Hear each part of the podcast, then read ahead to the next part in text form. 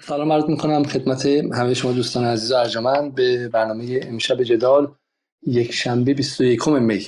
خوش آمدید گمانم 31 اردیبهشت باشه. شب گذشته در برنامه شیوه در شبکه چهارم مناظری بین من و جناب آقای دکتر موسی قننجاد اتفاق افتاد که حالا احتمالا در فضای مجازی پاسخ و واکنش ها رو بهش دیدید و امشب می‌خوام درباره به شکلی جناح بندی های حول این مناظره صحبت کنیم و حالا به شکلی شخص خود من هم شاید اونقدر مهم نباشم ولی آیه قنجاد مهمه به خاطر اینکه آیه قنجاد احتمالا مهمترین نماد شخصیتی و فکری جناح نولیبرال از تقریبا از اواسط دهه هفتاد به بعد که به در دهه هشتاد با قوام گرفتن رسانه های کارگزاران به ویژه یعنی جایی که با رسانه های بخشی از دولت در معنای عامش گره خورد ایشون مهمتر شدن و عملا پیشرو و لیدر و ونگارد یا پیشقراول گفتن خیلی چیزها بودن که بقیه از گفتنش عبا داشتن یا جواد نداشتن و حالا هم به شکلی بزک تئوریک و سویه های تئوریک هم در این سالها براش مهیا کردن جریان فکری و محفل فکری داشتن همونطور که مثلا به شکلی جناب های سروش در دهه هفتاد کیانو داشته آقای قرنی هم همینطور این یک سویه سویه تئوریک بودش در اتاق فکرها و همینطور هم نهادهای دانشگاهی مثل مکتب نیاوران و غیره جوای نجات نقش داشتن. و برای همین یک جریانی که با این سمت اومده. حالا اینکه این کارنامه این جریان خوب یا بده یک موضوع اما اینکه این جریان بتونه بیاد و شناخته بشه و حداقل طبعات سیاست هایی که از سال 68 به صورت رسمی گفته بپذیره و یک مسئولیت پذیری باشه حداقل ما بتونیم یک تاریخ نگاری مدون کنیم چیز دیگری و اینها نه لزوما انگزنی یا محاکمه یا چیز دیگه بلکه تلاش برای اینکه افرادی که نقشی داشتن بتونن شفاف نقش خودشون رو بپذیرن نه اینکه از یک سو به سوی دیگر حرکت کنن. این حالا یک جناحیه و در سمت دیگه حالا جنابندی ها رو بعد شما بگید احتمالا نمی‌دونم تا اصلا موفق بودیم یا نه اما مسلما جایی که ما ایستادیم هیچ گونه ارتباطی به دولت فعلی نداره و مشخص هم هستش که در همین برنامه هامون ما یکی از احتمالا های اصلی نقد رو به سمت جناب رئیسی بردیم و به سمت سیاست هایی که در این یک سال اخیر داشتن. سال گذشته در بهش ما به همراه های امیر خراسانی و خانم پریسا نصرآبادی از ارز ترجیحی رو خیلی خیلی نقد جدی کردیم و از بهمن هم به همراه یاسر جبرائیلی و بعد جناب عزیزاده جناب قلیزاده آقای غلامی و و همینطور هم نقد آقای تقیانی و دوستان دیگر سعی کردیم که توضیح بدیم که چگونه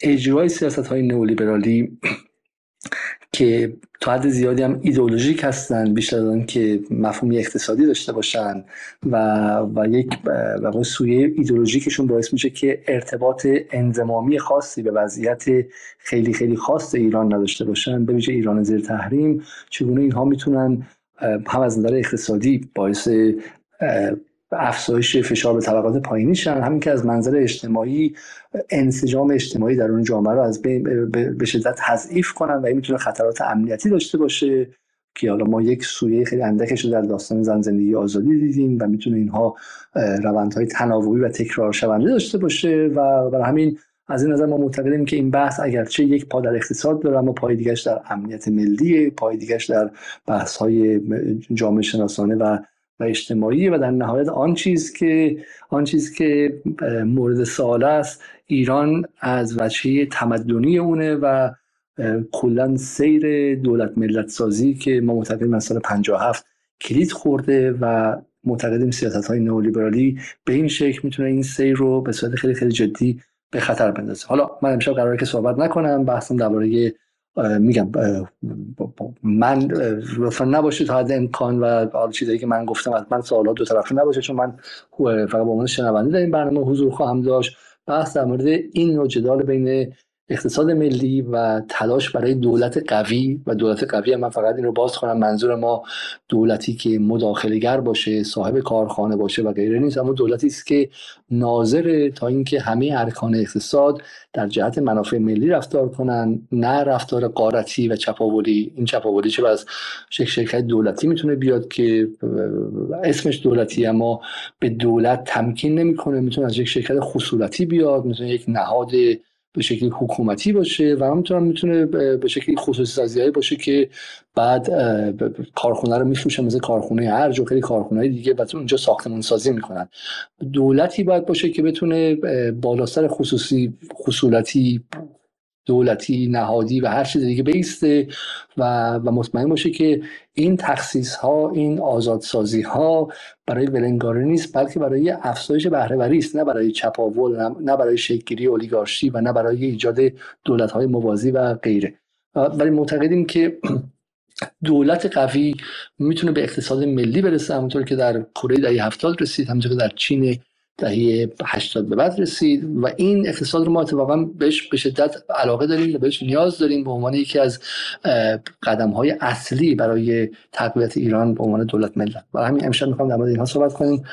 دوستان دارن اضافه میشن. من اگر بتونم فقط دوستان رو به بالا دعوت کنم آیه مهدی موحدم هستن. اگه صدای من میشنون من دعوتشون کردم بالا. خانم نصر من دعوت کردم. آیه خراسانی شما می‌تونید صحبت کنید الان؟ خراسانی من نمی‌تونم صحبت کنم. من حالا با آیا آریا شروع می‌کنم. آیا آریا راد. آیا آریا راد می‌خوام شما شروع کنید تا اینکه دوستانی به پیوندن بله ممنونم از شما. جناب دکتر علیزاده اولا من یه سلام خدمت شما باید عرض بکنم و باقی دوستان بسیار بسیار سپاسگزارم که این وقت در اختیار من قرار دادید. من به شخص متعجب شدم. آقای دکتر من اتفاقا مناظره شما رو امروز من نگاه کردم آقای دکتر علیزاده و دیدگاهی که شما بیان کردید راجع به بحث نولیبرالیزم و بحثی که راجع به گفتمانی که راجع به اینی که دولت باید دخالت بکند در اقتصاد یا نکند رو تا اونجایی که من دنبال کردم و شنیدم از گفتمان شما منطقی تر دیدم. و نقدی که راجع به نئولیبرالیسم شما دارید رو هم من به شخصه با اینکه رشتم اصلا اقتصاد نیست ولی دغدغه میهن رو دارم دیدگاه شما رو من بسیار بسیار واقع گرایانه تر و عمل گرایانه تر می‌بینم بر اساس بافت جمعیتی و فرنگی و تمدنیمون و بحثی که راجع به نظام سرمایه داری که حالا به صورت سرمایه داری مالی از دهه هفتاد پیاده شده که ما در ایران هم به قول خودتون از زمان آقای رفسنجانی به وجود اومد رو اثراتش رو حداقل ما تا به اینجا کار دیدیم. نه با فرهنگ ما سنخیت داره نه با مردم ما و نه با تمدن ما نه, نه با جایگاه ما توی منطقه. و هنوزم اصرار دوستان بر مبنی که این نوع تفکر جواب داده و برای ایران ما کارساز خواهد بود رو من واقعا تعجب می‌کنم از بعضی دوستان. اگرم اونها چیزی رو گفتن باید برید نگاه بکنید. حرف خود آقای دکتر علیزاده اونها کی شروع کردن؟ زمانی که ما می‌خوایم الان صنعتی بشیم اونها چه نوع اقتصادی رو دنبال کردن؟ چیکار می‌کردن برای مصارف خانگی و بحث کارگاه و کارخانه های خودشون؟ اونها رو اول اولویت می‌دادن. ما یه مرحله از اونها به هر جهت توی این صنعتی بودن عقبتری. ما گامی رو می‌خوایم آغاز بکنیم که باید اول به محله خودکفایی کامل برسیم. شما میاد دریچه های مرزها رو دارید می‌خواد باز بذارید خیلی هم عالی ولی تا جایی که به اقتصاد ما ضرر نخوره. کاری که آقای روحانی تو این هشت سال انجام دادن با زدن زیر ساختا چون به نظر من آقای روحانی جایی نبوده که تو این مملکت به صورت سیستماتیک ضرر یا زیان نزده باشم. و همین جناب آقای دکتر علیزاده من خیلی خیلی خوشحال شدم باهاتون تونستم صحبت بکنم. به عنوان نفر اول واقعا هم ازتون ممنونم. همینجوری ادامه بدید آقای دکتر علیزاده. من واقعا اثراتو دارم می‌بینم. با امید خدا مردم بیشتر آگاه میشن. آقای دکتر علیزاده ممنونم. شما آره چون شما دیگه خیلی گفتین دکتر دکتر من دکتر نیستم. من دکترام رو در تزم رو در نهایت تحویل ندادم به خاطر کارهای سیاسی در انگلیس. برای همین اینو من بگم که توضیح داده باشم. اگه آیه جبیلی بیان بالا من خیلی خیلی خوشحال میشم. فکر که خانم نصر بادیان تا موقع بتونن بیان و صحبت کنم خانم نصر صدای من میاد؟ من صدای دارم. صدای میاد؟ آره آره. اگه میشه آره بیا نگاه کلی فعلا بدین تا اینکه خود بحث شک بگیر حالا اون بحث اصلی رو ما دیرتر انجام میدیم. نگاه شما چی بود؟ از هم به بحث دیشب همین که از دیشب تا به حال چه اتفاقی افتاد؟ به نظر من از دیشب تا حالا یک پدیده ثانویه اتفاق افتاد که اهمیتش از اون پدیده اولیه خود مناظره کمتر نبود. بله من سلام می‌کنم به همه دوستانی که صدای ما رو میشنون در هر پلتفرمی در اینجا و جاهای دیگه. اولا که به نظر من مناظره خیلی خوبی بود. یعنی در مجموع اگر بخوایم در نظر بگیریم با توجه به مجموعه محدودیت هایی که بر هر مناظره ای حاکمه به لحاظ فنی و تکنیکی و با توجه به اینکه به حال طرفین مناظره در یک محل مشخصی حضور نداشتن و با توجه به اتصالات اینترنت و مسائل صدا و غیره اینها همه به حال نقش بازی می‌کنه تو این مسئله که در کیفیت یک مناظره و رودرویی دو نظرگاه به چه شکلی جلو بره. ولی با همه این محدودیت ها به نظرم مناظره خیلی خوبی بود و از جهات مختلف همونجوری که افراد مختلفی هم به این موضوع اشاره کردن می‌تونه به شکلی به یک بدعت یا یک سرآغاز یک شکل جدیدی از رویارویی نظرگاه ها و ایده ها باشه که واقعا در جاش خیلی خالی بوده در یک رسانه ملی و از این جهت به نظرم واقعا کیفیت خوبی داشت مناظره اما یه نکته خیلی مهمی که هستش اینه که واقعا دیشب در حین مناظره داشتم به این موضوع فکر می‌کردم که ما چه راه طولانی رو طی کردیم چه مسیر پرفراز و نشیبی رو طی کردیم تا اینکه صدای ما و صدای یک نفر که در واقع نمایندگی می‌کنه یک مجموعه و کیفی از نظرات رو که بر اساس یک سری اصول و یک سری ایده های خیلی اصلی تر و پررنگتری به همدیگه احساس نزدیکی می‌کنن و دست کم چشماندازی که پیش روی کشور ما و مردم ما هستش در آینده یا نچندان دور رو دارن در یک مسیر مشخصی می‌بینن که خیلی به همدیگه این چشماندازه نزدیکه. این مایی که میگم منظورم این افرادی نه کسانی که لزوما از هر جهت و به شکل نعل به نعل با همدیگه نظراتشون همخوانی و قرابت داره. ولی واقعا ما چه راه طولانی رو طی کردیم تا اینکه در واقع یک صدایی بتونه در سیما و صدا سیمای ملی در رسانه ملی در یک برنامه زنده در مقابل یک نظرگاه دیگری که اگر نگیم چهل سال دست کم سی ساله که بیش از سی ساله که در واقع در واقع سیطره داره از جهات مختلف. نه فقط در ایران که در جهان سیطره داشته به لحاظ ایدئولوژیک. یک تفکری که حالا برخلاف اون که آقای غنی نژاد سعی می‌کردن مدام روش مانور بدن ما از نگاه نابگرایانه نسبت به لیبرالیسم و ایده های لیبرالی نداریم چون ما در مورد همون چیزی دقیقا صحبت می‌کنیم که به اسم لیبرالیسم یا نئولیبرالیسم در ایران و جهان پیاده سازی شده.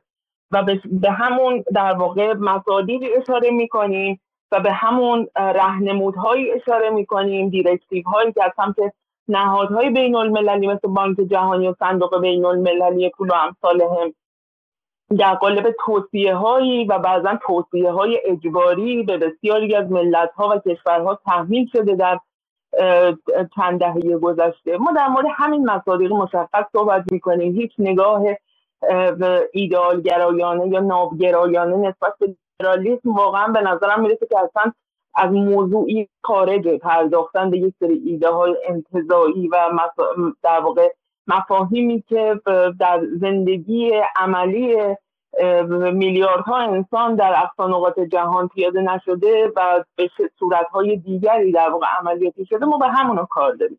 و تفکر آقای غنی نجات میشه گفت در واقع یکی از استخاندارترین نگاه ها و تفکراتی هستش که در اون نمایندگی می‌کنه. یک کیفی رو که اینها زیل انواع و اقسام شاید حالا لیبرالیسم و نئولیبرالیسم و نمی‌دونم محافظه کاری و غیره نهایتا با همدیگه بر سر یک نقشه راه و استراتژی های مشخصی که حتی خودش رو در قالب برنامه های توسعه در سی و اندی سال گذشته نشون داده قابل رهگیری و قابل دیدن هستش. از این نظر واقعا اتفاق مهمی بود دارم که این تفکر استخاندار که پیوندهای ناگسستنی داره با مافیای قدرت با مافیای ثروت با مافیای رسانه با مجموعه نهادها و جریانات سیاسی اقتصادی ایدئولوژیکی که در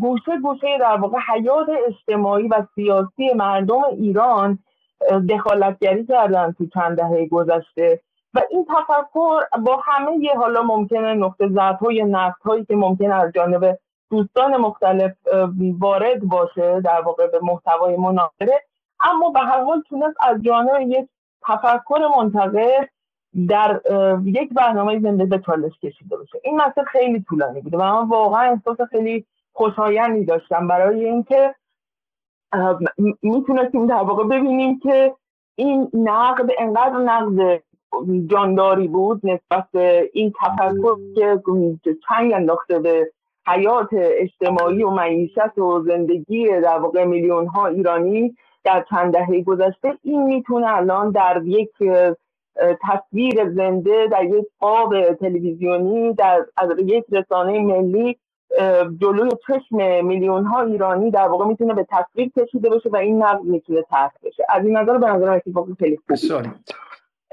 یک نکته مهم فقط بگی از ریشه من بگیم که در واقع یه رصدی همینو می‌خواستم بگم. چیزی که خیلی مهم بود در مورد در واقع وقایع پس مناظره این بود که خیلی به سرعت دیدیم که از همون نیمه شب مجموعه ای از رسانه ها و دم و دستگاه های رسانه ایدئولوژیکی که پیوندهای غیر قابل انکاری دارند با اون طیف نظرات و اون مجموعه تفکرات و ایده هایی که آقای قنی نژاد به شکلی سمبولیزش می‌کرد در اون مناظره و به نمایندگی از اونها اونجا حضور داشت به شکلی. اینها همگی در واقع به سرعت به فعالیتشون شروع شد. در قالب نظرسنجی هایی که توی وبسایت های یا مثلا کانال های تلگرامیشون به راه انداختن انواع اقسام تیزرها و ویدیوهایی که شروع کردن تیکه تیکه کردن و تخطی برنامه و پخش کردن در واقع اون بخشهایی از مناظره که به شکلی مطلوبشون حالا بوده و می‌تونست بازنمایی بکنه مناظره رو در اون قالبی که اونها مورد نظرشون هست و در واقع شروع کردن به صورتبندی نتیجه این مناظره اونجوری که در واقع مطلوب اون کلیت اون جریان می‌تونسته باشه. و برای اینکه در واقع به شکلی اعلام بکنن که طرف برنده طبق معمول کسی نبوده جز آقای غنی نجات که به هر حال از جهات مختلف هم در چند دهه گذشته حقیقتا ایشون و دوستانشون چه در دولت بوده باشن چه در بیرون دولت چه مشاور بوده باشن چه نبوده باشن به هر حال برنده بودن. اینها در واقع نماینده طبقه برنده ای هستند که بر دوش تمام محرومان و مستضعفانی که در واقع انقلاب 57 به نام اونها در واقع به ثبت شده در تاریخ اینها اومدن و در واقع برنده این انقلاب شدن در این چند دهه. و اینها شروع کردن به ماهیگیری. اون مافیا رسانه خیلی به شکل عجیبی ما دقیقا اتفاقی که افتاد این بود که از تک تک اکانت هایی که در توییتر داشتن توییت می‌کردن و فعالیت می‌کردن چه در اینستاگرام چه در نمی‌دونم کلاب هاوس چه در جاهای مختلف در هر پلتفرمی که شما فکرش بکنید در شبکه های اجتماعی و در وبسایت ها و زنجیره رسانه هایی که وابسته هستن به اون مافیا قدرت و ثروت. ما داشتیم شبکه مویرگی رفسنجانی رو داشتیم می‌دیدیم. رفسنجانی یک اسم عامه. یعنی برای اینکه مجموعه ای از اون تفکرات در واقع آقای غنی نژاد و دوستان ایشون و نزدیکان ایشون اون طیفی که در واقع مجموعه اینها رو کنار همدیگه نگه میداره و به افتخار آقای غنی نژاد کلاه از سر برداشتن و در تمام چهار دهه گذشته کلاه از سر مردم ایران گذاشتن همشون دور همدیگه جمع شدن و این شبکه عجیب و غریبی که واقعا آدم تمام ریز, ریز رگ ها و اون موی رگ هاش رو هم می‌تونست ببینه که اینها به چه شکلی گسترده هستن به چه شکلی در واقع در هم هستن و میان و یک مناظره رو به این صورت سعی می‌کنن که بسته‌بندی بکنن و در قالب همون بسته‌بندی های ایدئولوژیکی که دارن به شکل در واقع 24 ساعته هم دارن ازش بر استفاده می‌کنن برای بمباران کردن افکار عمومی که قانعشون بکنن که برخلاف منافع طبقاتیشون برخلاف منافع اجتماعیشون برخلاف منافع سیاسی خودشون و فرزندانشون و فرزندان فرزندانشون عمل بکنن و تصمیم بگیرن و نگاه بکنن به اون چشماندازی که پیش روی ما هستش در, در ایران. تصمیم بگیرن و عمل بکنن. این واقعا اتفاق خیلی جالب و عجیب بود. حالا من خیلی صحبت کردم این دور و حتما در دور بعدی اشاره می‌کنم به سری نکات ریز این نکته خیلی نکته جالبی که در واقع ما شبکه مویرگی رسانه رو می‌بینیم و من فقط یه نکته اینجا اضافه کنم به عنوان کسی که در جدال ما روی رسانه تمرکز خاصی داریم و جنگ های هیبریدی به خارج از کشور رو سعی کردیم که ردیابی کنیم. کار سخته باشه ما به big data analysis دسترسی نداریم و ابزار به شکلی تحلیل داده های کلان رو نداریم متاسفانه.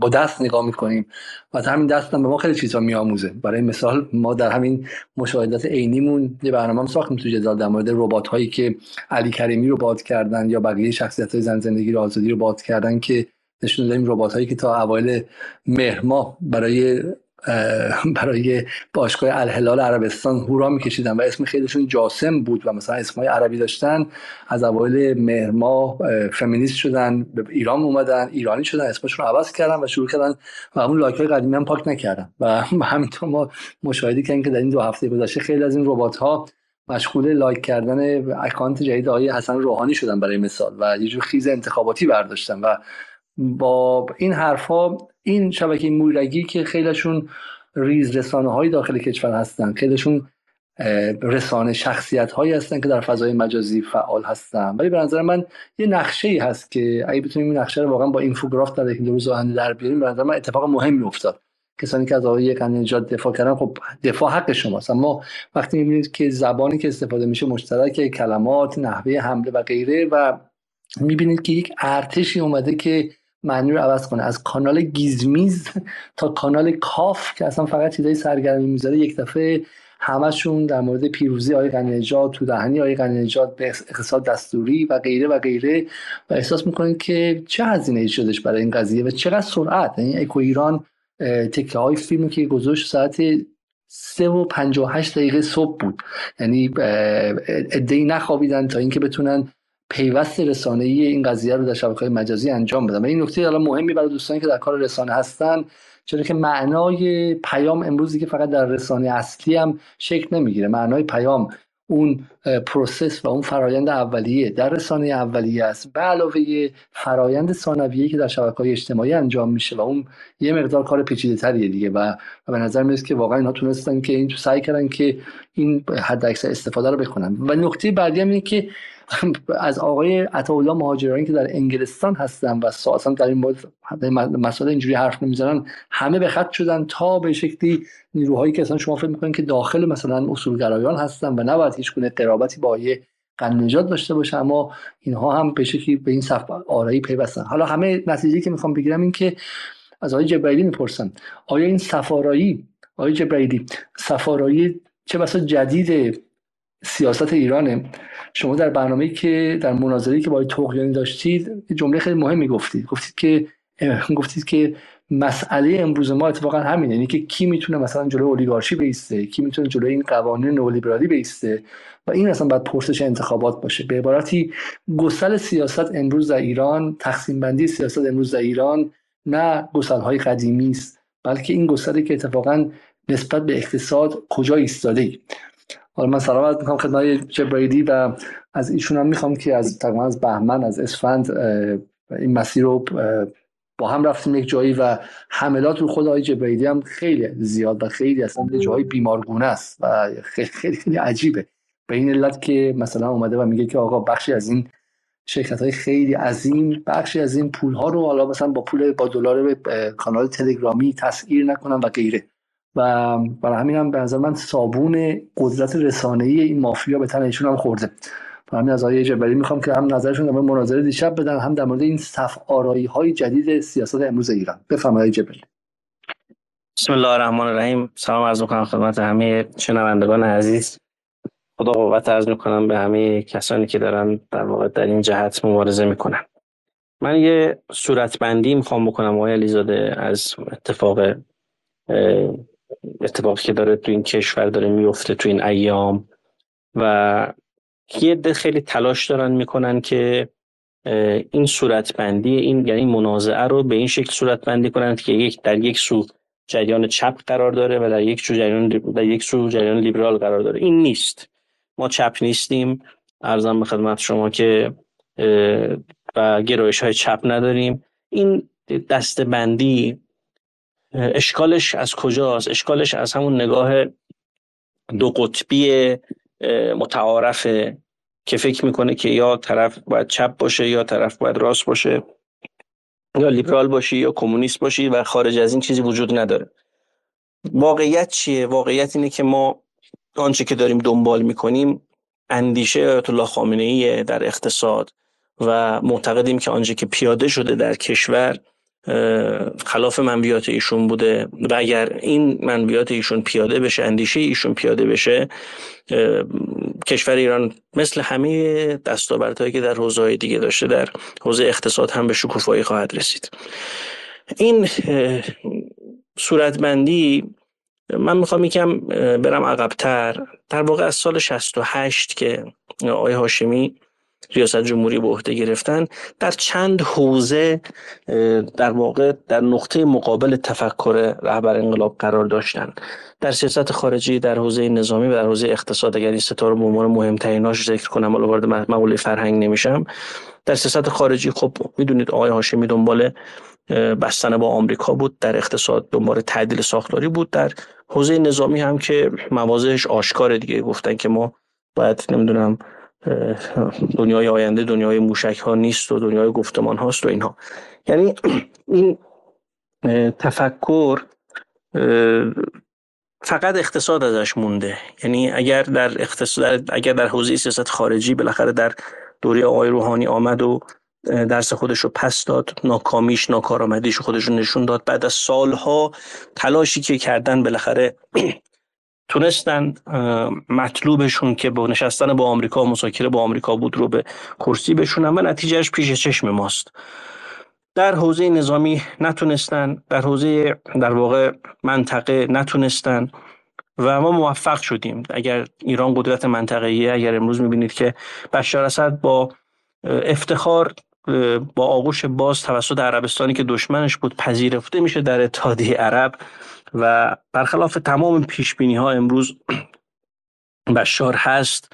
و قدرت جمهوری اسلامی در منطقه قدرت جبهه مقاومت داره در منطقه خودش نشون میده. این نتیجه اینه که آیت الله خامنه ای در منطقه سربازانی داشته در سیاست خارجی سربازانی داشته که اندیشش رو پیگیری کردن. در حوزه نظامی هم همینجوری اگر قدرت نظامی ما رو می‌بینید در واقع این قدرت نظامی محصول چپگرایی و چه بدونم چیزهای دیگه نیست. اندیشه رهبری داشته سربازانی بودن که اینو پیگیری کردن. اما در اقتصاد این اتفاق نیفتاده. این این جبهه برای آیت الله خامنه ای شکل نگرفته و ما داریم تلاش می‌کنیم که این جبهه رو شکل بدیم. در اقتصاد متاسفانه تفکر آقای هاشمی همچنان قالب ریل گذاری که آقای هاشمی از دهه هفتاد کرد سیاست های تعدیل رو شروع کرد اجرا کردن حتی در دوره آقای احمد نژاد ادامه پیدا کرد. الان هم داریم می‌بینیم که متاسفانه شاخ و برگاش داره.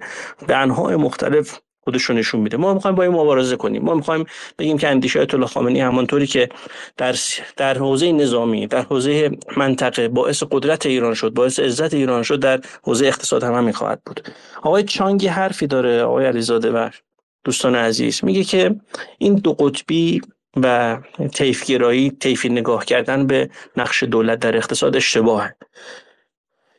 که یا دولت نقش داور رو ایفا کنه به تعبیر فریدمن یا اینکه دولت متصدی باشه متصدی ابزار تولید باشه به تعبیر کمونیست ها خب این نه این و نه آنه. ایشون میگه که اشکال مختلفی از رابطه دولت و بازار رو میشه متصور شد که حضرت آیت الله خامنه‌ای یه نگاهی دارن و قائل به این هستن که دولت نباید متصدی باشه در اقتصاد فعالیت اقتصادی در اسلام باید آزاد باشه که حالا مفصل من جای دیگه بحث کردم دیگه.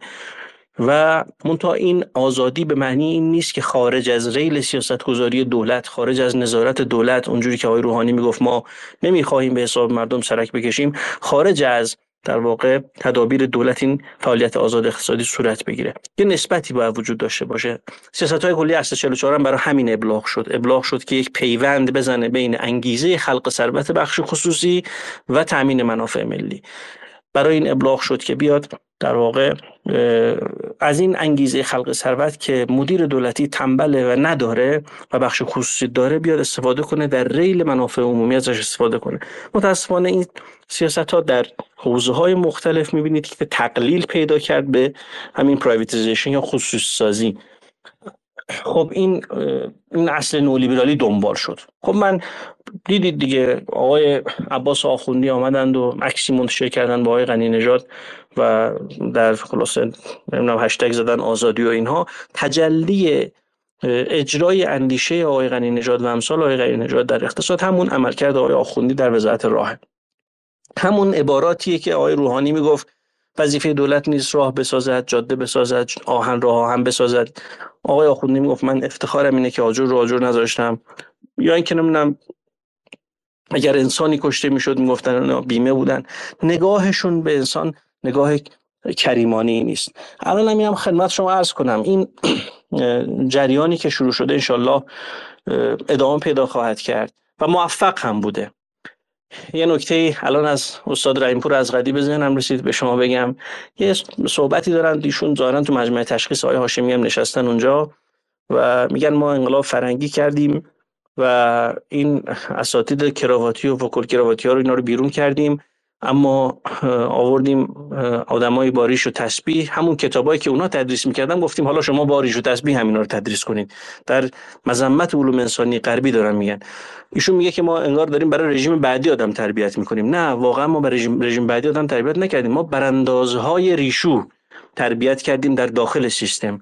یعنی اگر همون تفکر غربی همون علوم انسانی غربی رو آمدیم آموزش دادیم در دانشگاه سرباز برای دشمن تربیت کردیم سرباز تربیت کردیم حالا این سرباز ممکنه که در واقع چه بدونم کراواتی باشه چه ممکنه که ریشدار باشه فلزا راه همونه راه همون راه موفقیتی که ما در سیاست خارجی در حوزه نظامی پیمودیم برگردیم اندیشه الله خامنه ای از همه عزیزانی که اینجا هستیم و احتمالاً حالا به شکلی برای دوستان دیگه مثلا آقای حسین قربانزاده رئیس سازمان خصوصی سازی هم اینجا هستم و همینطور دوستان دیگه های حریچی رئیس اتاق بازرگان ایران چین و غیره که مثلا میشه بحث جدی کرد. ولی از این نظر ازم جای خوبی که این رو بگیم. چون از منظر افکار عمومی اینطوری قبولاندن که به شکلی اجرایی شدن اصل 44 در سال 84 به بعد خواست آیت الله خامنه ای بودش و این در واقع ریلگذاری اصلی خصوصی سازی در دوره احمدی نژاد بود که بس آمار هم همچنان بیشترین میزان خصوصی سازیه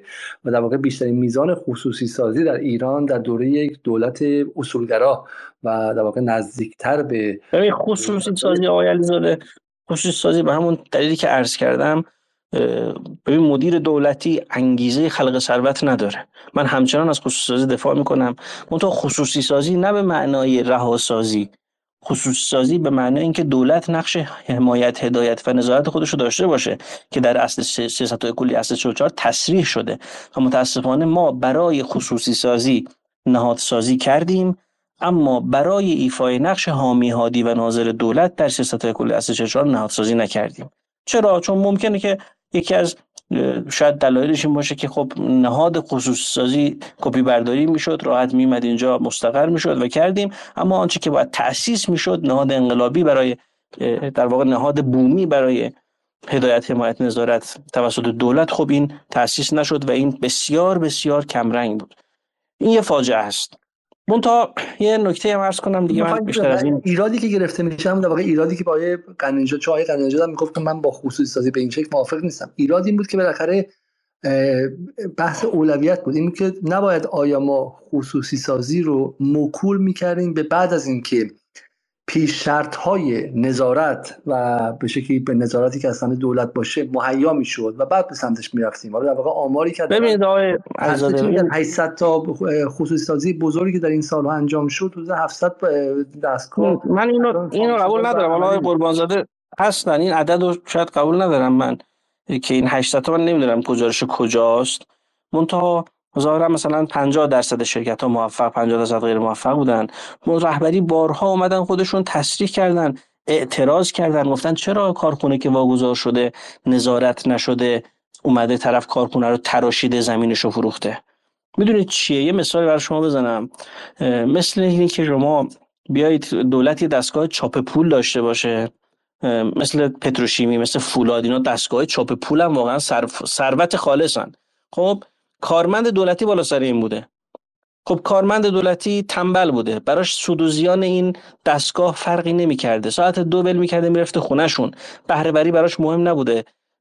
در هر صورت سر ما حقوقش رو می‌گرفته. ما نگاه چی بود؟ نگاه این بود که خب بخش خصوصی که انگیزه داره که از سودآفرینی این دستگاه بیشتر بهره مند بشه خب شما بیایید بخش به وقت واگذار کنیم بخش خصوصی. اشتباه چی بود؟ اشتباه این بود که ما بهره برداری به جای اینکه بهره برداری از دستگاه رو واگذار کنیم بخش خصوصی اومدیم اون پولی هم که چاپ می‌کنن رو دادیم به خودش. یعنی الان شما روند تحولات کسری بودجه رو بعد از اینکه این دارایی ها از دولت کنده شده و متاسفانه نظارت روش صورت نگرفته و مالیات به اندازه حتی ازشون نگیره گرفته نشده یا این نحوه قیمت گذاری که داره صورت می‌گیره خب اینا باعث میشه که دولت روز به روز فقیرتر شده. یه اتفاقی افتاد امروز در فکر می‌کنم گرجستان اگر اشتباه نکنم. یه شرکت خصوصی هواپیمایی گفتی که من به رئیس جمهور خدمات نمیدم.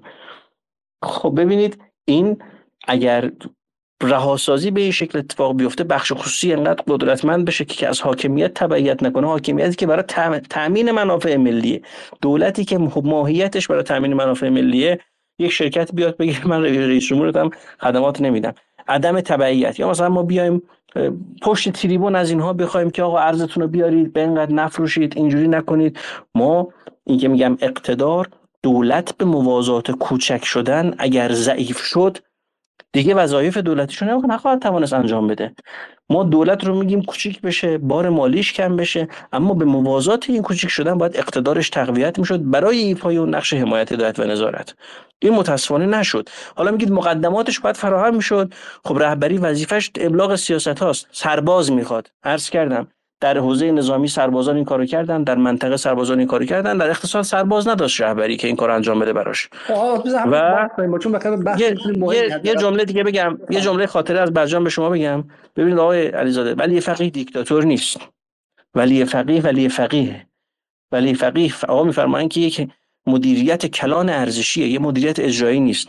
آقا آمدن برای برجام نه تا شرط اعلام کردن. شروط رهبری رو اجرا نکرد دولت آقای روحانی. آقا آمدن تصریح کردن. بودم من قائل به این نیستم که اگر شروط من اجرا نشد من باید وارد شم و اینجا بگم که باید به زور رو اجرا کنید.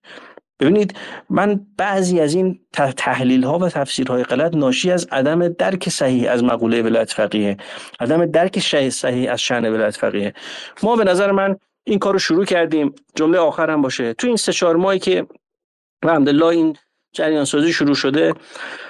دستاوردهای کمی نداشتیم. دستاورد بزرگ اول اینه که این جمله فریدمن که می‌گفت تورم همیشه و همه جا پدیده پلیس و این مثل یک آیه قرآن توسط جریان نولیبرال در ایران پرستیده می‌شد و کسی جرأت خدشه وارد کردن براش نداشت که الحمدلله الان شکسته و صداهای مختلفی از گوشه های مختلف داره شنیده میشه که آقا اینطور نیست.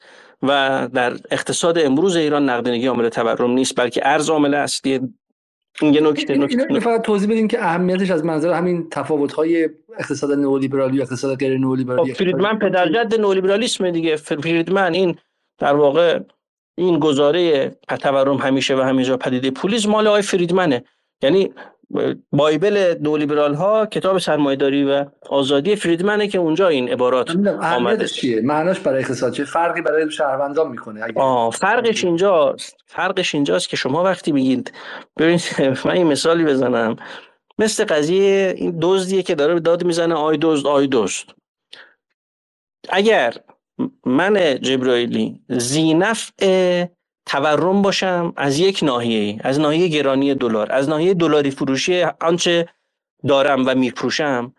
یکی از بهترین تاکتیک ها برای من می‌تونه این باشه که آقا اصلا سراغ این دلار و دلاری فروشی من نیایید. تورم علتش جای دیگه است. یعنی این گزاره تورم همیشه و همه جای پدیده پولی است ذهن ها رو فرستاده بود دنبال نخود که تمام اتهامات رو متوجه دولت می‌کرد که آقا دولت داره با کسری بودجه خودش داره چه بدونم از بانک مرکزی استقراض می‌کنه و این عامل تورمه. و دولت هی هی داشت نقدینگی کنترل می‌کرد و تورم کنترل نمی‌شد. شما می‌دونید دیگه از دولت از زمانی که دولت آقای رئیسی آمد روی کار سیاست های جدی برای کنترل رشد نقدینگی اعمال شده رکورد شکسته شده در در واقع کاهش رشد نقدینگی و اینها. منتها کو تورم کنترل نمیشه. باز اگر این حرفا زده نمی‌شد باز این افشاگری ها صورت نمی گرفت باز اگر این اوریان بودن این پادشاه در واقع عیان نمی‌شد کسی متوجه مسئله ارز نمی‌شد. الان از هم متوجه ارزه کس خیلی از سیاسیون حتی خبر نداشتن که صبح به صبح فلان شرکت فولاد فلان شرکت مس قیمت رو از در واقع بورس فلزات لندن المی می‌گیره زرد در نرخ دلار می‌کنه تازه می‌ذاره برای حراج. و مس و آلومینیوم و فولاد و اینا برای تولید کننده بدبخت ایرانی با دلار 60 70 هزار تومان داره تموم میشه. این روندی که داشت زیر یه لایه پنهان ادامه پیدا می‌کرد و همه جار و جنجال همین جریانی که از دیشب دارن جنجال می‌کنن سر این مناظره و شما رو دارن می‌زنن تمام اینا داشتن می‌گفتن علت تورم فقط نقدینگی ولا غیر. چرا؟ به خاطر اینکه شما برو اون پشت در واقع از این زیر به نفع نفعت فکر کن و نفع تو ببر. داستان این بود. داستان این بود که ما آمدیم آقا این در واقع گفتیم آقا این زنجیره علل منجر به تورم رو از نقدینگی ترسیم کنید ببینیم. چرا دارید میگید اینجوریه؟ مشخص شد این نیست این موفقیت بزرگه و موفقیت های دیگری هم در راهه. مردم الان فهمیدن ریشه تورم کجاست. مردم الان فهمیدن که پول داره کجا میره. مردم الان فهمیدن که فلان رسانه خاص که بلندگوی این جریان شده چرا داره از فلان شرکتی که زینف این دلاری فروشی و گرانسازی دلاره داره در واقع حمایت میشه. مردم خیلی چیزا رو فهمیدن. منتها خب بالاخره جنگ دیگه. من گفتن سی چهل سال نخیر اینا از زمان مشروطه این جریان توی کشور ریشه دوونده و در واقع لیبرالیسم از زمان مشروطه شکل گرفته. در ابتدای انقلاب پدران بعد از انقلابشون آقای بازرگان و دار دستشون بودن. الان الان هم ادامه دادن. دارن. حالا آقای قنیجات تو مناظره با شما گفت لیبرالی نو لیبرالیسم چیه شما از این... لیبرالیسم سیاسی صحبت می‌کنید. در واقع از همین در واقع لیبرال ببینید نو لیبرالیسم چیه؟ من تعبیر تعبیر فروش مواد خام از پیرامون به مرکزه. خب ببینید تشدید می‌کنه این خام فروشی رو. ببینید شما وقتی شما این مزیتی دارید مزیت نفت دارید مزیت گاز دارید مزیت محصولات معدنی دارید. وقتی این مزیت رو از تولید کننده خودتون دریغ می‌کنید و برای من تولید کننده محصول نهایی اگر مواد اولیه رو از خارج وارد کنم ارزون تر تموم میشه تا از داخل تامین کنم یعنی شما دارید به تشدید خامفروشی دامن می‌زنید. کار استعمار همینه. ببین من در فصل سوم دولت و بازار مفصل بحث کردم که نولیبرالیسم نسخه تداوم استعماره. اگر استعمار در یک دوره با تصرف سرزمین در یک دوره با دیکتاتورهای بومی دست نشانده میمد قواعد تجارت آزاد رو قواعد غارت منابع و تصرف بازار رو تحمیل می‌کرد در دوره جدید از طریق نرم افزار نولیبرالیسم داره این کارو می‌کنه. یعنی خود شما میایید در داخل قیمت ها رو جهانی می‌کنید آزادسازی قیمت ها می‌کنید و تولید کننده شما رو تولید کننده داخلی رو از مزیت دارایی های ملی ثروت عظیم ملی که بارها بهش اشاره شده داریم محروم می‌کنه. نتیجه چیه؟ نتیجه تشدید خامفروشیه. نتیجه عقب راندگی و عقب ماندگی کشوره. این جمله رو می‌خواستم از فوکویاما بخونم. یه کتابی داره من خواهش می‌کنم همه عزیزان یکی از این بچه های توییتر آقای سید علی موسوی رو ترجمه کرده. ترجمه خوبی هم است بر من فرستاد کتاب اخیر فوکویاما لیبرالیسم و انتقادات وارد بر آن فصل دو به بعدش یکی یکی دو فصل مربوط به نولیبرالیسمه. جالبه که خود فوکویاما منتقد نولیبرالیسم شده. میگه یکی از حوزه‌هایی که نگاه لیبرالیسم به طور افرادی در آن گسترش یافت مربوط به اقتصاد بود. این نگاه در نهایت منجر به شکلگیری نولیبرالیسم شد. بعد میگه که این نوع تفکر توسط اقتصاددانای نظیر فریدمن، بکر، استیگلر، میزس و هایک مطرح شد که به شدت مخالف نقش دولت در اقتصاد بودند و معتقد بودند بازارهای آزاد بهترین راه افزایش رشد توسعه است. البته می‌دونید دیگه داستان داره. دیوید هاروی در تاریخچه مختصر نولیبرالیسم مفصل پرداخته که اینا ابزار ساختن از نولیبرالیسم برای تامین منافع جریان سرمایه‌داری در دنیا.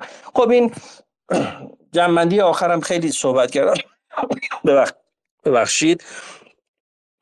ارزم این که ما این راه ادامه خواهیم داد. هزینه داره آقای علیزاده. هزینه داره که گفتین که گفتین که چند دستاورد داشت. دستاورد اولتون این که واقع بحث به شکلی نقدینگی به عنوان تنها دلیل تورم زیر سوال رفت. حالا خیلی اتفاق خوبی افتاد. دکتر عباس شاکری که چون خیلی اتهام زدن. به شما گفتن که سواد اقتصادی نداری. به ما گفتن که راندخاریم و علت این که داریم میگیم بحث ارد و نقدینگی نیست. این که دنبال بخور بخور هستیم. ولی خب کسی مثل عباس شاکری اومد وسط. پروفسور پسران اومد وسط و اسامی اومد که دیگه تقریبا دهان این کسانی که با طرح فقط نقدینگی می‌خواستن فضا رو به انحصار خودشون در بیارن تا زیادی بسته شد و اگه دقت کنید از این موضوع رد شدن رفتن. الان همون کسا همون فوشا رو به ما میدن ولی رو موضوع بعدی میدن. یعنی یک تونشون نه بگه که برای ما در مورد بحث دلایل تورم تو ایران ذهنمون مثلا یه تقی خورد برای متفاوت فکر می‌کنیم. اگه دقت کرده باشین همون مقاله جناب آقای عباس شاکری که میگم بخیر استاد مسلم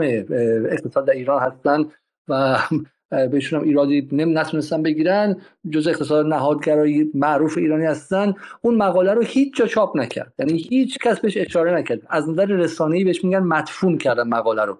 قشنگ از کنارش رد شدن رفتن. یا مثلا بحث پروفسور هاشم پسران که گمانم که بقیه‌شم بارها در بی بی سی بوده آدم جهانیه و یک پایچه مثلا آدمی که حتی من گمانم یه زمانی کاندید جایزه نوبل اقتصاد و غیره بودش اون رو هم شما هیچ کس نشنیده. ولی مثلا مقالات پکیج فروش ها در ابعاد خیلی وسیعی توسط اکو ایران و دنیای اقتصاد و غیره جار زده شد. صفحه اول بود که نقدینگی دلیل تورم است. مصاحبه با فلان پکیج فروش و غیره. منظورم این که من واقعا می‌خوام تاکید کنم که ما اینجا فقط با یک تفکر اقتصادی سر کار نداریم. ما با یک تفکر اقتصادی سر کار داریم که ابزار پروپاگاندای بسیار بسیار بسیار بسیار قوی داره و اگرچه در ایران رسانه میگن خصوصی نیست و شما نمی‌تونید تلویزیون خصوصی داشته باشی ولی واقعا بویژه به خاطر ضعف صدا ما اینها عملا رس خورده رسانه هاشون روزنامه هاشون و غیره نه خیلی قویان من واقعا معتقدم که نولیبرالیسم در ایران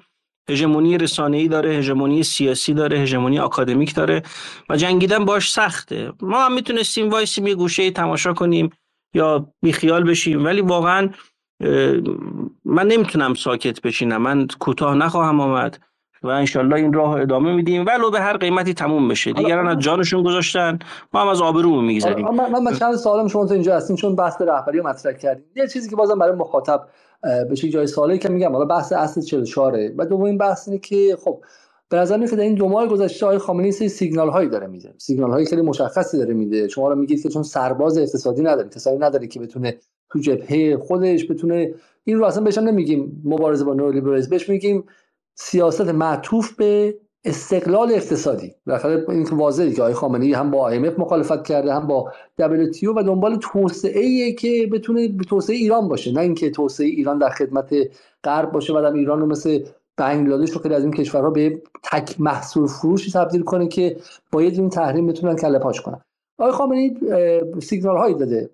درست در سی گمانم فروردین زمانی که حتی مثلا کسانی که به آقای خامنه‌ای خیلی نزدیک هستن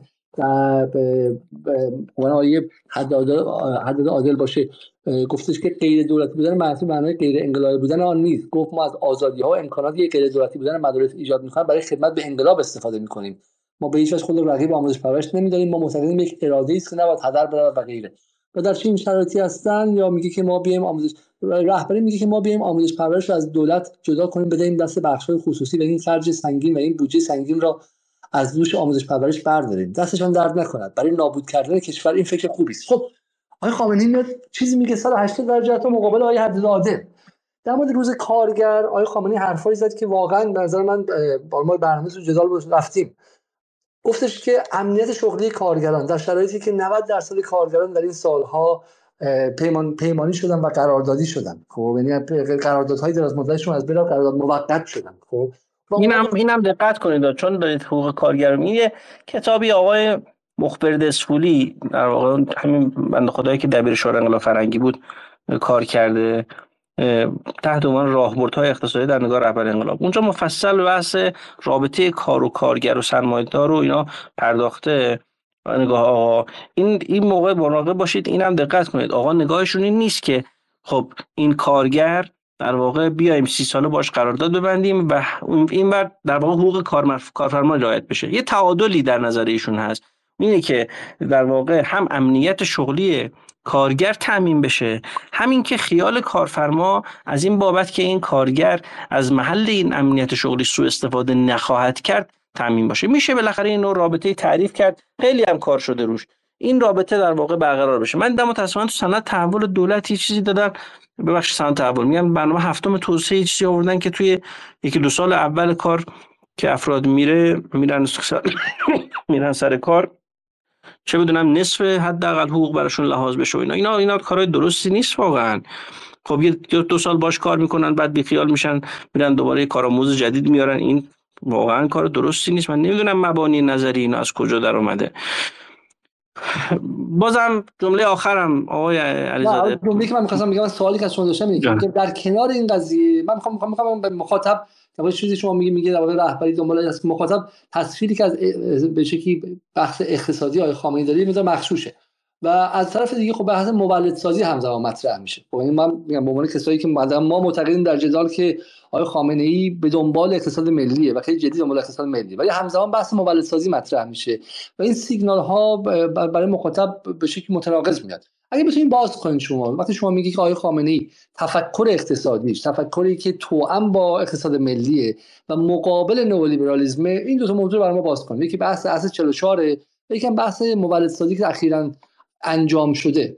برای اینکه ما میگم معتقدیم که اگه شما طرفدار ولایت فقیه هم نباشید آقای خامنه‌ای در حال حاضر بشه مهمترین نماد ساخت دولت ملیه. مهمترین نماد ساخت دولت ملتیه که از ازمهلال ایران در یک نظم واشنگتن محور جلوگیری کنه و اجازه بده که در این دوره گذار به نظم چند قطبی ایران یک کشور مقتدر بیاد ازش بیرون. و این اقتدار دیگه نمی‌تونه فقط نظامی باشه.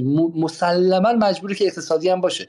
مسلما جی دی پی ایران باید شروع کنه به رشد و با این رشد می‌تونه و همزمان هم قوام داخلی باید داشته باشه در منظر توزیع و نمی‌تونه چم سطح رفاه تا این حد پایین بمونه و سرکوب دستمزدها اتفاق بیفته. در این سطحی که دستمزد کارگران 20 میلیون کارفروش رو حداقل بگیر ایران به تقریبا 100 دلار در ماه رسیده. یعنی یک سرکوب در این ده سال بی پایان و حالا مسائل دیگه که شما می‌دونید بحث توسعه و زیرساخت و غیره. اگر میشه این دو تا موضوع برای ما باز کنید.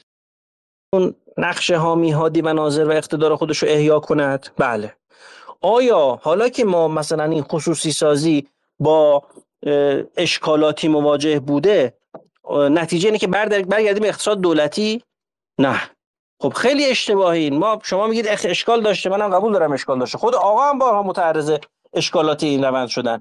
اما سوال اینه آیا وجود ایراد و مشکل در این نظریه باعث بیاعتباریش میشه؟ باعث میشه که ما برگردیم به وضع سابق. واقعا در دهه 60 یه تعبیری آقای احمد نژاد یه زمانی داشت. و نمی‌دونم دولت نمیذاشت تو سوپرمارکت بزنن. واقعا دست دست و بالا بخش خصوصی قفل شده بود. ورود بخش خصوصی و فعالیت اقتصادی واقعا قفل بود. خب این قفلا باز شده. آقای غنی نژاد هم می‌زد که که توی مغازه های کنسرو بیشتر نیستش. نه این اینه که من قبول ندارم. ولی ببینید ولی ما... همزمان ولی همزمان آیه جبیری بالاخره در دهه 60 اتفاقی افتاد. بالاخره سواد آموزی ایران یک جهشی داشت. بالاخره مرگ و میر کودک ببینید ببینید ما دهه 60 اقتصاد ایران عمیق اتفاق افتاد در این کشور. دهه دهه 60 اقتصاد ایران اقتصاد کمونیستی که نبوده که. همین نهادهای انقلاب اسلامی نهضت سواد آموزی چه بدونم سپاه پاسداران چه همه اینا در اون دور دراز شده دیگه اینا که مظاهر انقلاب اسلامی هن. اینا تأسیس های انقلاب اسلامی هن که ببینید دقت کنید دوباره در دو تا قطب نمید نبینید مسئله رو یا نولیبرالیسم یا کمونیسم ما میگیم نه تصدیگری دهه 60 به اون شدت چون می‌دونید که که نگاه آیت الله خامنه‌ای در اون موقع در نقطه مقابل آقای میرحسین موسوی اینا بوده دیگه. اینا دنبال اقتصاد دولتی بودن دنبال تصدیگری دولتی بودن. دنبال تصدیگری اصلا دنبال این بودن که دولت ابزار تولید در, در اختیار داشته باشه. خب نه اون نگاه نه این نگاه نولیبرالی دولت دولت آقای هاشمی. خب ما به تعادل برسیم. آیا سوالینه به آینده نگاه کنیم. آیا می توانیم این تعادل رو ایجاد کنیم؟ من میگم بله. اگر ما بیاییم در واقع نقش واقعی دولت رو بهش برگردونیم که همون حمایت هدایت نظارته که الان من یه نمونه بگم بگم به شما. ببینید ما الان به جای اینکه دولت رو از نظر این سه تا عنصری که عرض کردم تقویتش کنیم تضعیفش کردیم. شما اختیارات آقای قرینجاد اونجا تو مناظره من دیدم می‌گفت که نمی‌دونم تجارت خارجی دست دولت کجا دست دولته؟ شما اختیارات حاکمیت رو در تجارت خارجی تراشیدید دارید به اتاق بازرگانی بعد به هر جای دیگه نگاه می‌کنید همین همینجوریه اختیارات حاکمیت در حوزه وکلا تراشیده داده شده داده شده به قانون وکلا. اختیارات حاکمیت در حوزه نظام پزشکی تراشیده شده داده به چیزی مثل نظام پزشکی. در نظام مهندسی نظام پرستاری در ورزش در ورزش اختیارات حاکمیت تراشیده شده یه چیزی درست شده. بعد شما یه, یه نفر می‌ذارن اصلا رئیس فدراسیون اصلا شما کل جمهوری اسلامی با صدا و سیما صبح تا شب داره میگه آقا این نباید باشد فلان ولی کاری از دستش بر نمیاد. من دارم میگم ببینید قدرت مثل انرژیه نابود نمیشه منتقل میشه. اگر شما مدیریت نکنید قدرت دولت ازش بگیرید. یعنی امکان اعمال انحصاری زور مشروع ازش بگیرید. ممکنه به این زور به دست دیگران به شکل نامشروع هم اعمال بشه. باید جلوش ایستاد باید احیا کرد. متاسفانه جمهوری اسلامی داره تبدیل میشه به یه موجودیت بی امکان بی اختیار بی اقتدار ولی پاسخگو. یعنی مردم جمهوری اسلامی فکر می‌کنن جمهوری اسلامی حاکمه. جمهوری اسلامی امکانات رو داده رفته. روشون اعمال اقتدار نمی‌کنه. کارخونهش رو که داده واگذار کرده میتراژن. زمینش رو میفروشن. چه می‌دونم فولادی که واگذار کردیم سنگ آهن داریم بهش میدیم مفت داره به قیمت دلار به ملت میفروشه بعد دلارش رو گرون میفروشه. خب این این یعنی که جمهوری اسلامی کاری این نیست دیگه توی کشور. یعنی همون مطلوب جامعه آرمانی آقای غنی نژاد و دوستانش اتفاق افتاده که دولت حذف شده. دولت حذف شده. اقتدار دولت یعنی اقتدار. دولت حذف شده توی این کشور. دولت از اقتصاد حذف شده. چیکار است الان جمهوری اسلامی من شما میگید چیکار است الان ایشون چی جواب میدین شما ایشون میگوزش که اتفاقا همه چیز هر جایی که نگاه می‌کنه اقتصاد دستوری قیمت گذاری دستوری کجا دستوریه؟ الان الان چه بدونم فولاد مس پتروشیمی صبح به صبح از چه می‌دونم از وزارت صنعت و وزارت نفت قیمت می‌گیره یا از المی بورس فلزات لندن قیمت می‌گیره قیمت گذاری می‌کنه. قیمت های جهانی می‌گیرن قیمت گذاری می‌کنه. کجا دستوریه؟ واقعا من نمی‌دونم چی بگم. خیلی خیلی رو دارم واقعا. خیلی رو دارم واقعا. قیمت گذاری کامودیتی ها یعنی مواد اولیه تولید که هر چی دور برات نگاه می‌کنی یا از فلزات یا از محصولات پتروشیمیه داره با قیمت های جهانی تنظیم میشه به داخل فروخته میشه. میگن هر جا نگاه می‌کنی قیمت گذاری دستوری. کجا دستوریه؟ قیمت گذاری دستوری با قاعده گذاری فرق داره. یه باز دوباره این می‌خوام ارجاع بدم به همین کتاب فوکویاما که جلومه میگه آقا توی آمریکا توی اروپا تو آمریکا تو آمریکا میگه نسبت به دو دهه پیش قیمت ها خیلی بالاتر از اروپا چرا؟ چون این این شرکت های بزرگ آمریکایی market power پیدا کردن قدرت بازار پیدا کردن. آمریکا نتونست قواعد ضد انحصار رو درست اجرا کنه. ما هم اینا داریم داریم گرفتار همین میشیم. ما اگر نتونیم یه انحصاری دادیم به یک بخشی اگر نتونیم تو ریل بیاریمش بترسیم از اینکه به ما بگن اقتصاد دستوری قوانین ضد تراست رو اجرا نکنیم. بلا همون بلا سر کشور ما هم خواهد آمد. باید احیا کنیم. باید. سال آخر بنگی شعاری نشه بحثمون. سال آخر این که شما می‌گفتید که اگر روحانی برود این اتفاق خواهد افتاد. بالاخره مقابل تراست ها می‌شود ایستاد. آقای کریمی قدوسی در صحن علنی مجلس فریاد زدن 13 دقیقه فریاد زدن که فولاد مبارکه یک سلطنتی برای خودش درست شده ولی ایشون به خانواده نعمتزاده بست کرد و گفتش که حدودا 50 خانواده عملا هزار فامیل شاه رو باستکر باست باستولیز کردن. ولی اینو حرف سال 1399 یا 1400 زد. 400 الان 400 خب قبل از این دولت رئیسی بود الان مشکل کجاست؟ شما بالاخره بخشی از نظام سیاسی در ایران هم هستین در مجمع تشخیص کار می‌کنه چرا دولت رئیسی آمد و وضع همونی که در زمان روحانی بود؟ آیا این تراست ها یا این اولیگارشی یا این به شکلی اون دولت موازیه فراجناهیه یا اینکه نه؟ اصلا چه می‌دونم اصلا میشه باش مقابله کرد؟ نمیشه مقابله کرد؟ چون بالاخره این حرفایی که شما من هم اینو صریح عرض کنم آقای علیزاده. چشم ها همه می‌رفت به اینکه روحانی غربگراست نولیبرال اصلا می‌خواد که ایران کارکردش در نظام تقسیم کار جهانی این باشه که نفت بفروشه و برای همین باید تحریم رو حل کنه و بره نفت بفروشه و کار خدا ولی ولی اون اون دولت رفت ببخشید از سر اون دولت رفت و وضع دقیقا همونه و بدتر هم شده. اینو به ما توضیح بدین که گره از نگاه شما کجاست. توضیحش اینه که آقای علیزاده گفتمان اکادمیک و رسانه‌ای حاکم بر کشور اجازه تغییر رو نمیده. یک جمله. گفتمان نولیبرال حاکم بر فضای سیاسی و رسانه کشور فضای آکادمیک کشور اجازه تغییر رو نمیده اجازه تحول رو نمیده. باید این گفتمان عوض این علت که من شروع کردم با مردم دارم حرف می‌زنم همین تغییر این گفتمان عمومیه. تا زمانی که گفتمان عمومی و دانشگاهی تغییر نکنه تا زمانی که در واقع زمین و زمان فریاد بزنن نقدینگی عامل تورمه آقای رئیسی خود تو بذار جای آقای رئیسی. چجوری اراده کنه و بره به سمت یک عامل دیگه؟ باید این فضا رو شکست. من از همه کسانی که دغدغه مند هستن خواهش می‌کنم بیان به این مبارزه بپیوندن. واقعا سفره مردم اهمیتش کم است. مرز این سرزمین نداره.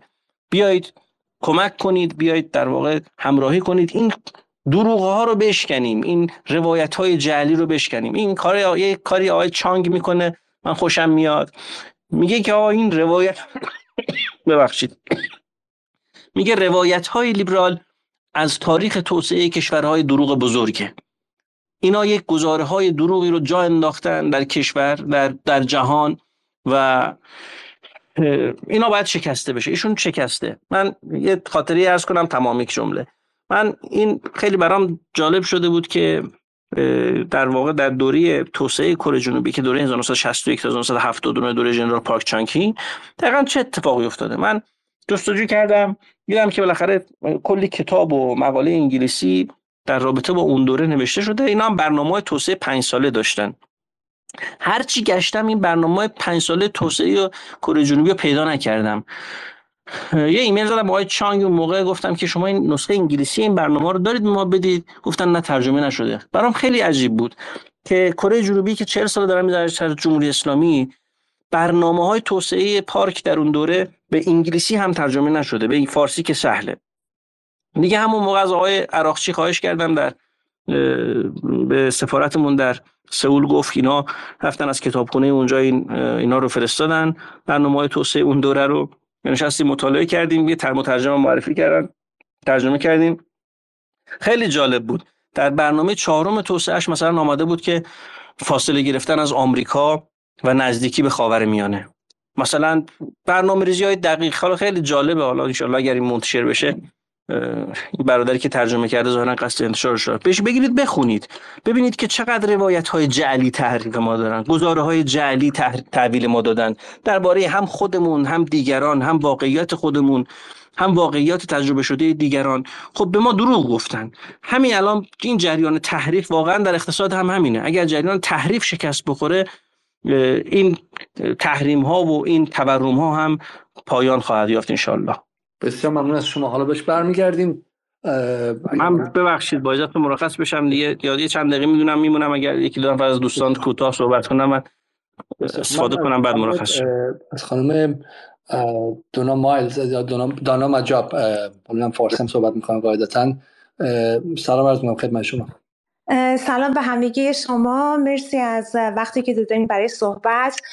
قبل از هر چیزی باید بگم که روشن کنم یه مسئله رو به خاطر اینکه یه ریسکی هست برای صحبت کردن توی همچین فضاهایی. و ریسکش هم اینه که چون شما مجری هستین چون آدمایی هستن که به اصطلاح وابسته هستن به رژیم تو ایران. این تصور به وجود بیاد که من طرفدار رژیم ایران هستم. این قبلا این تجربه رو داشتم و برای همین می‌خوام کاملا روشنسازی کنم که من به هیچ عنوان طرفدار رژیم ایران نیستم و رژیم ایران رو یک رژیم آدم کش ضد آزادی اجتماعی می‌دونم. ولی چون آقای علیزاده این بشر رو بندازید بیرون بگرنه من لش میدم. غلط می‌کنید. نمی‌دونم رژیم ایران رژیم رژیم می‌کنید بفرما بیرون. ببینید چقدر خوشحالم که شما این حرفا می‌زنید چون نمی‌تونه رخ بده از بریم چون گفتگو ما داریم در مورد نئولیبرالیسم صحبت می‌کنیم و این اومده اینجا فحاشی کنه و معلوم هم نیست از کجا بلند شده اومده. خب. ما تحمل خلاصه دیگه از خبرنگار رسمی بودم برای همین من دعوتشون کردم. بذارید من برم سراغ آیه آریا شما می‌خواستین چیز اضافه کنید شما اضافه کنید اول. من برم. بله ممنونم از شما. بله ممنون از شما جناب آقای علیزاده. اولا من یه سلام دوباره عرض می‌کنم خدمت دوستان آقای دکتر جبرائیلی. آقای دکتر من یه چند تا سوال یادداشت کرده بودم. به عنوان یه شهروند عادی که حالا داخل ایران دارم زندگی می‌کنم برنامه شما رو با آقای دکتر آقای علیزاده دنبال کردم. در بعضی از جمع که با دوستان صحبت می‌کنیم بعضی یک سوالاتی دارن که من اون سوالات الان یادداشت کردم. می‌خوام کوتاه ازتون بپرسم. ممنونم میشه. ممنونم میشم ازتون. آقای دکتر حالا هر کدومتون که آقای اساتید تونستی جواب بدید. قبول داره این قیمت های جهانی آیا اگر اگر قرار محصولات به قیمت جهانی فروخته بشه چرا انرژی ارزون می‌گیریم؟ این یک سال یکی آیا این سود بادآورده از منابع بیت المال ایجاد نمی‌کنه. یه سوال دیگه اگر قیمت دستوری پایین تر از قیمت جهانی و از بشه می‌تونیم جلوی قاچاق به خارج به قیمت جهانی رو بگیریم؟ و یه سوال دیگه هم آیا, نه، آیا نفی خلق نقدینگی به عنوان یکی از عوامل موثر در تورم برای بدهکاران به نظام بانکی حاشیه امنیت ایجاد نمی‌کنه؟ اینم اینم سوالات هم بود آیا علیزاده از شما می‌خواستم ببینم اگه براتون امکان داشت توی برنامهتون راجع به سیستم اقتصادی چین و روسیه به صورت یه برنامه تخصصی چون برام اون سیستم اقتصادی چین هم جالب هست. یک برنامه نیم با پروفسور محسن مسئلات استاد دانشگاه برلین داشتیم که اتفاقا برای خود منم خیلی خیلی جالب بود. توضیح داد دکتر مسئلات چون روی چین کتاب آلمانی نوشته. و, و توضیح داد که چگونه چین به شکلی مهمتر از اینکه حالا خصوصی سازی کنه یا دولتی سازی کنه مهم اینه که رقابتی سازی کرد و چگونه همه ارکان اقتصاد رو به واسطه رقابت اکتیو و فعال کرد و به شکلی بهرهوری بالا برد و در چین بخش های دولتی هم به شکلی مقابل هم قرار می‌گیرن و, و اونها هم در این چرخه رقابت هستن و همینطور توضیح داد که چگونه این افسانه یک بار باز شدن بازارهای چین به فارن اینوستمنت رو ما نشون دادیم با جداول خیلی خیلی جدی تو برنامه که چگونه این به تدریجی اتفاق افتاد و مثلا به این شکل نبود که یک دفعه درها باز شه و دهلیزها باز شه و همه سرمایه خارجی وارد شه. و چین همیشه روی بحث در نرخ نرخ تبدیل ارز خودش ایستادگی کرد و هرگز نرخ شناور رو نپذیرفت و, و برای همین یک تلفیق به وجود آورد تا اینکه دولت مرکزی بتونه اقتدار خودش رو در فرایند اتصال چین به بقیه مارکت ها و بازارها حفظ کنه. نه اینکه بره و منحل شه و به شکلی حل شه در اون نظام واشنگتن محور و قوانین نظام واشنگتن محور. این نکته خیلی مهمیه. برای همین اتفاقات دیشب تو برنامه اشاره کلی شد. چون آقای غنی نژاد معتقده که چین به خاطر اینکه روستاییان با همدیگه شروع کردن معامله کردن و بعد یه مازادی داشتن. اون مازاد رو تو بازار آزاد با هم دیگه میفروختن و بعد این اعضای حزب کمونیست نگاه کردن و گفتن به چه فکر خوبی بس ما این رو تسری بدیم. این من از خودم در نیاوردم. جمله کلمه به کلمه جمله آقای غنی نژاد در توضیح در توضیح چگونه چین چین شد و باور نکردن ایشون. به عنوان استاد اعظم یک جناح سیاسی اقتصادی در ایران تعریفش از چین همین قصه دو جنبه‌ایه که تقریبا میشه گفت هیچ ارتباطی با چین واقعی نداره. حالا در مورد چین برنامه مفصلتری خواهیم داشت و کلا در مورد بحث پر ما کشورها رو دونه دونه خواهیم رفت. برای اینکه بتونیم افسانه زدایی کنیم از وضعیتی که در ایران هستش داستان کره رو خواهیم گفت داستان ژاپن رو خواهیم گفت داستان چین رو خواهیم گفت داستان بقیه آرژانتین رو خواهیم گفت و کیس های موفق و غیر موفق توسعه رو خواهیم گفت اینکه بخشی از این مهالودی فضا در ایران که ازش نولیبرال استفاده می‌کنن رفشه آیه جبرائیلی بفرمایید شما. این دیگه داره تبدیل به مصاحبه میشه. من حالا قول میدم که انشالله مفصل به اینا بپردازم. ولی سوال در در مورد این بحث نرخ و اینها رو چون خیلی مطرح می‌کنن به کوتاهی بهش جواب بدید.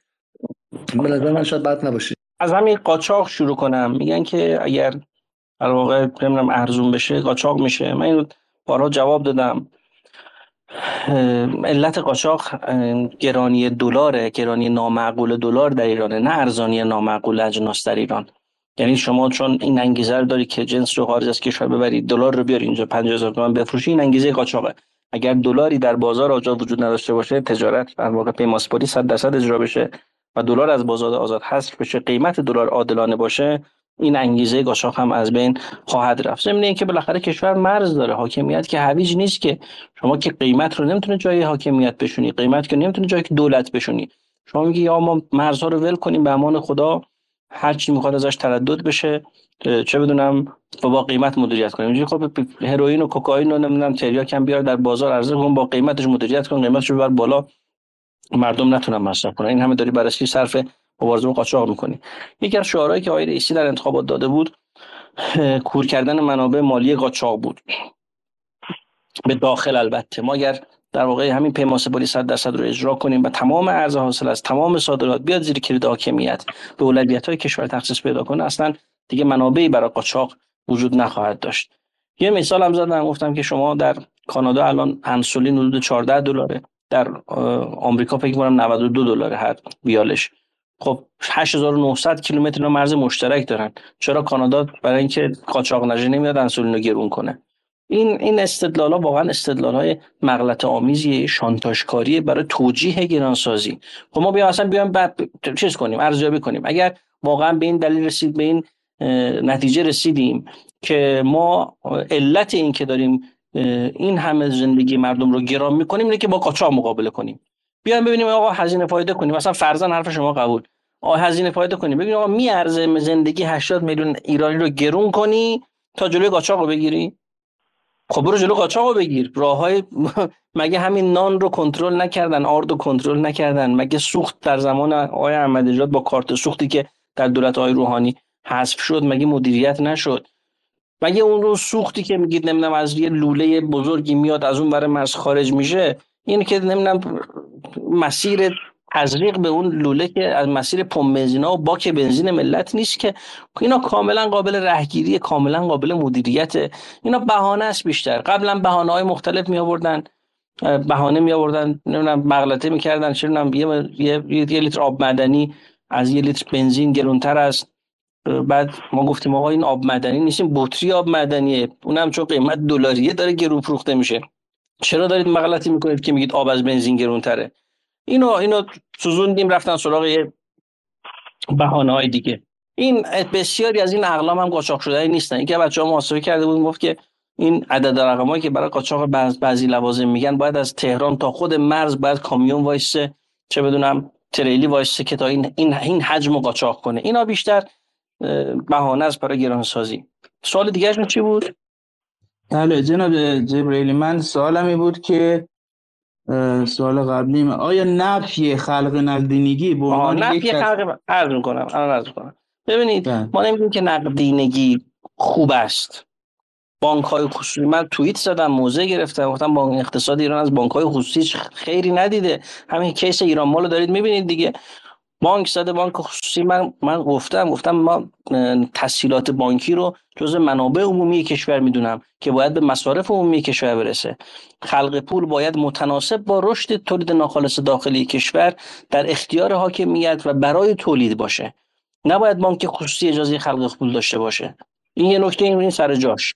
این به معنی نیست که پس ما موافقم که بانک خصوصی خلق پول کنه و فلان.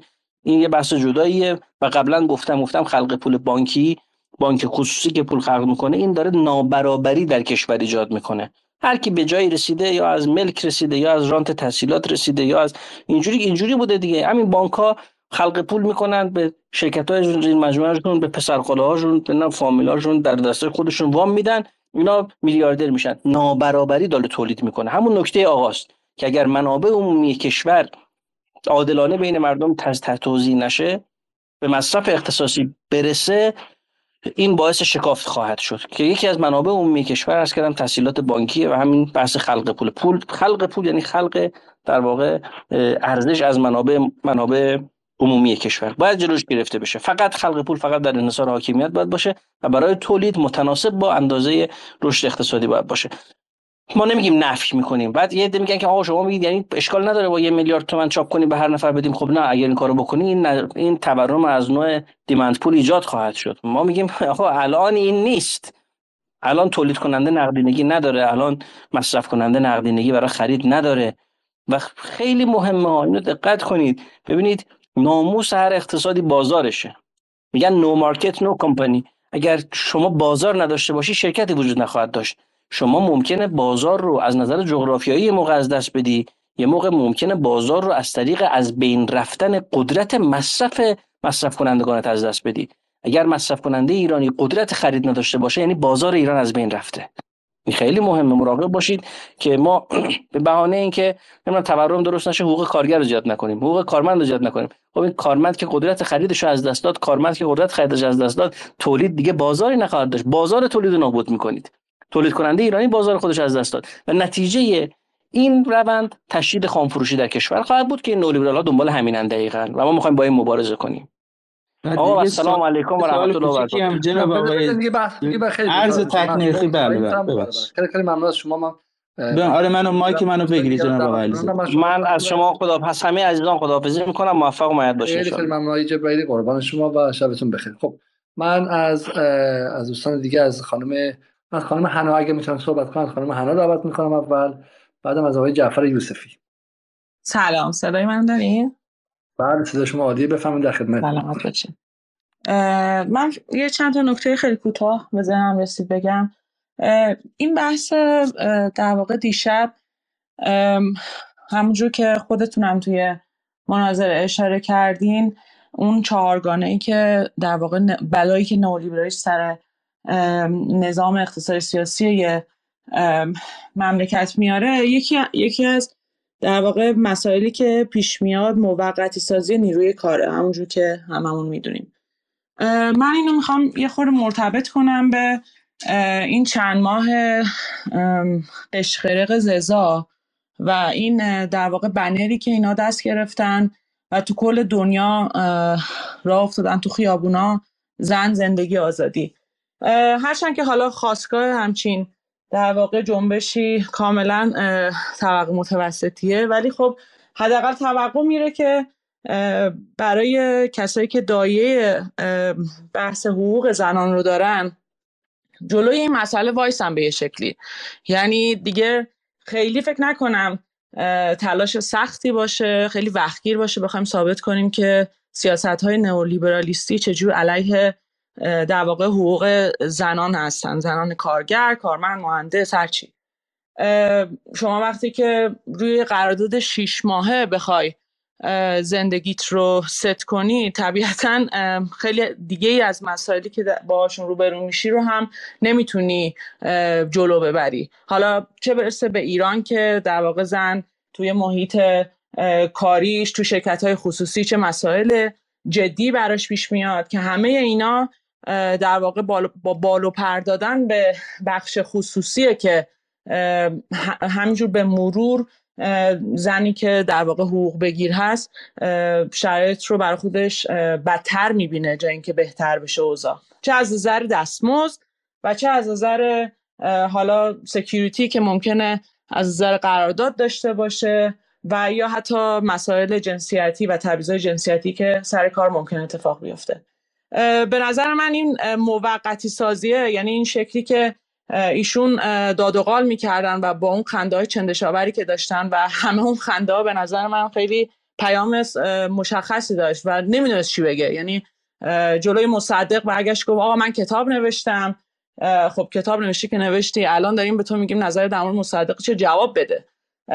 این این شکل کتاب نوشتم و علم دست منه و من خیلی به یه دایره المعارف تاریخی فرهنگی سیاسی اقتصادی در واقع دسترسی دارم که تو نداری. باعث میشه که یعنی در واقع به این دلیله که یه وسیله باشه که در بره از موضوعات اصلی. همجور که خانم نصابادی هم اشاره کردم ما کاری نداریم لیبرالیسم فلسفه نمی‌دونم اینا داستانش چیه. اتفاقی که امروز داره میفته اینه که ایران یه در واقع سمبل کشور ضد زن تو کل دنیا الان.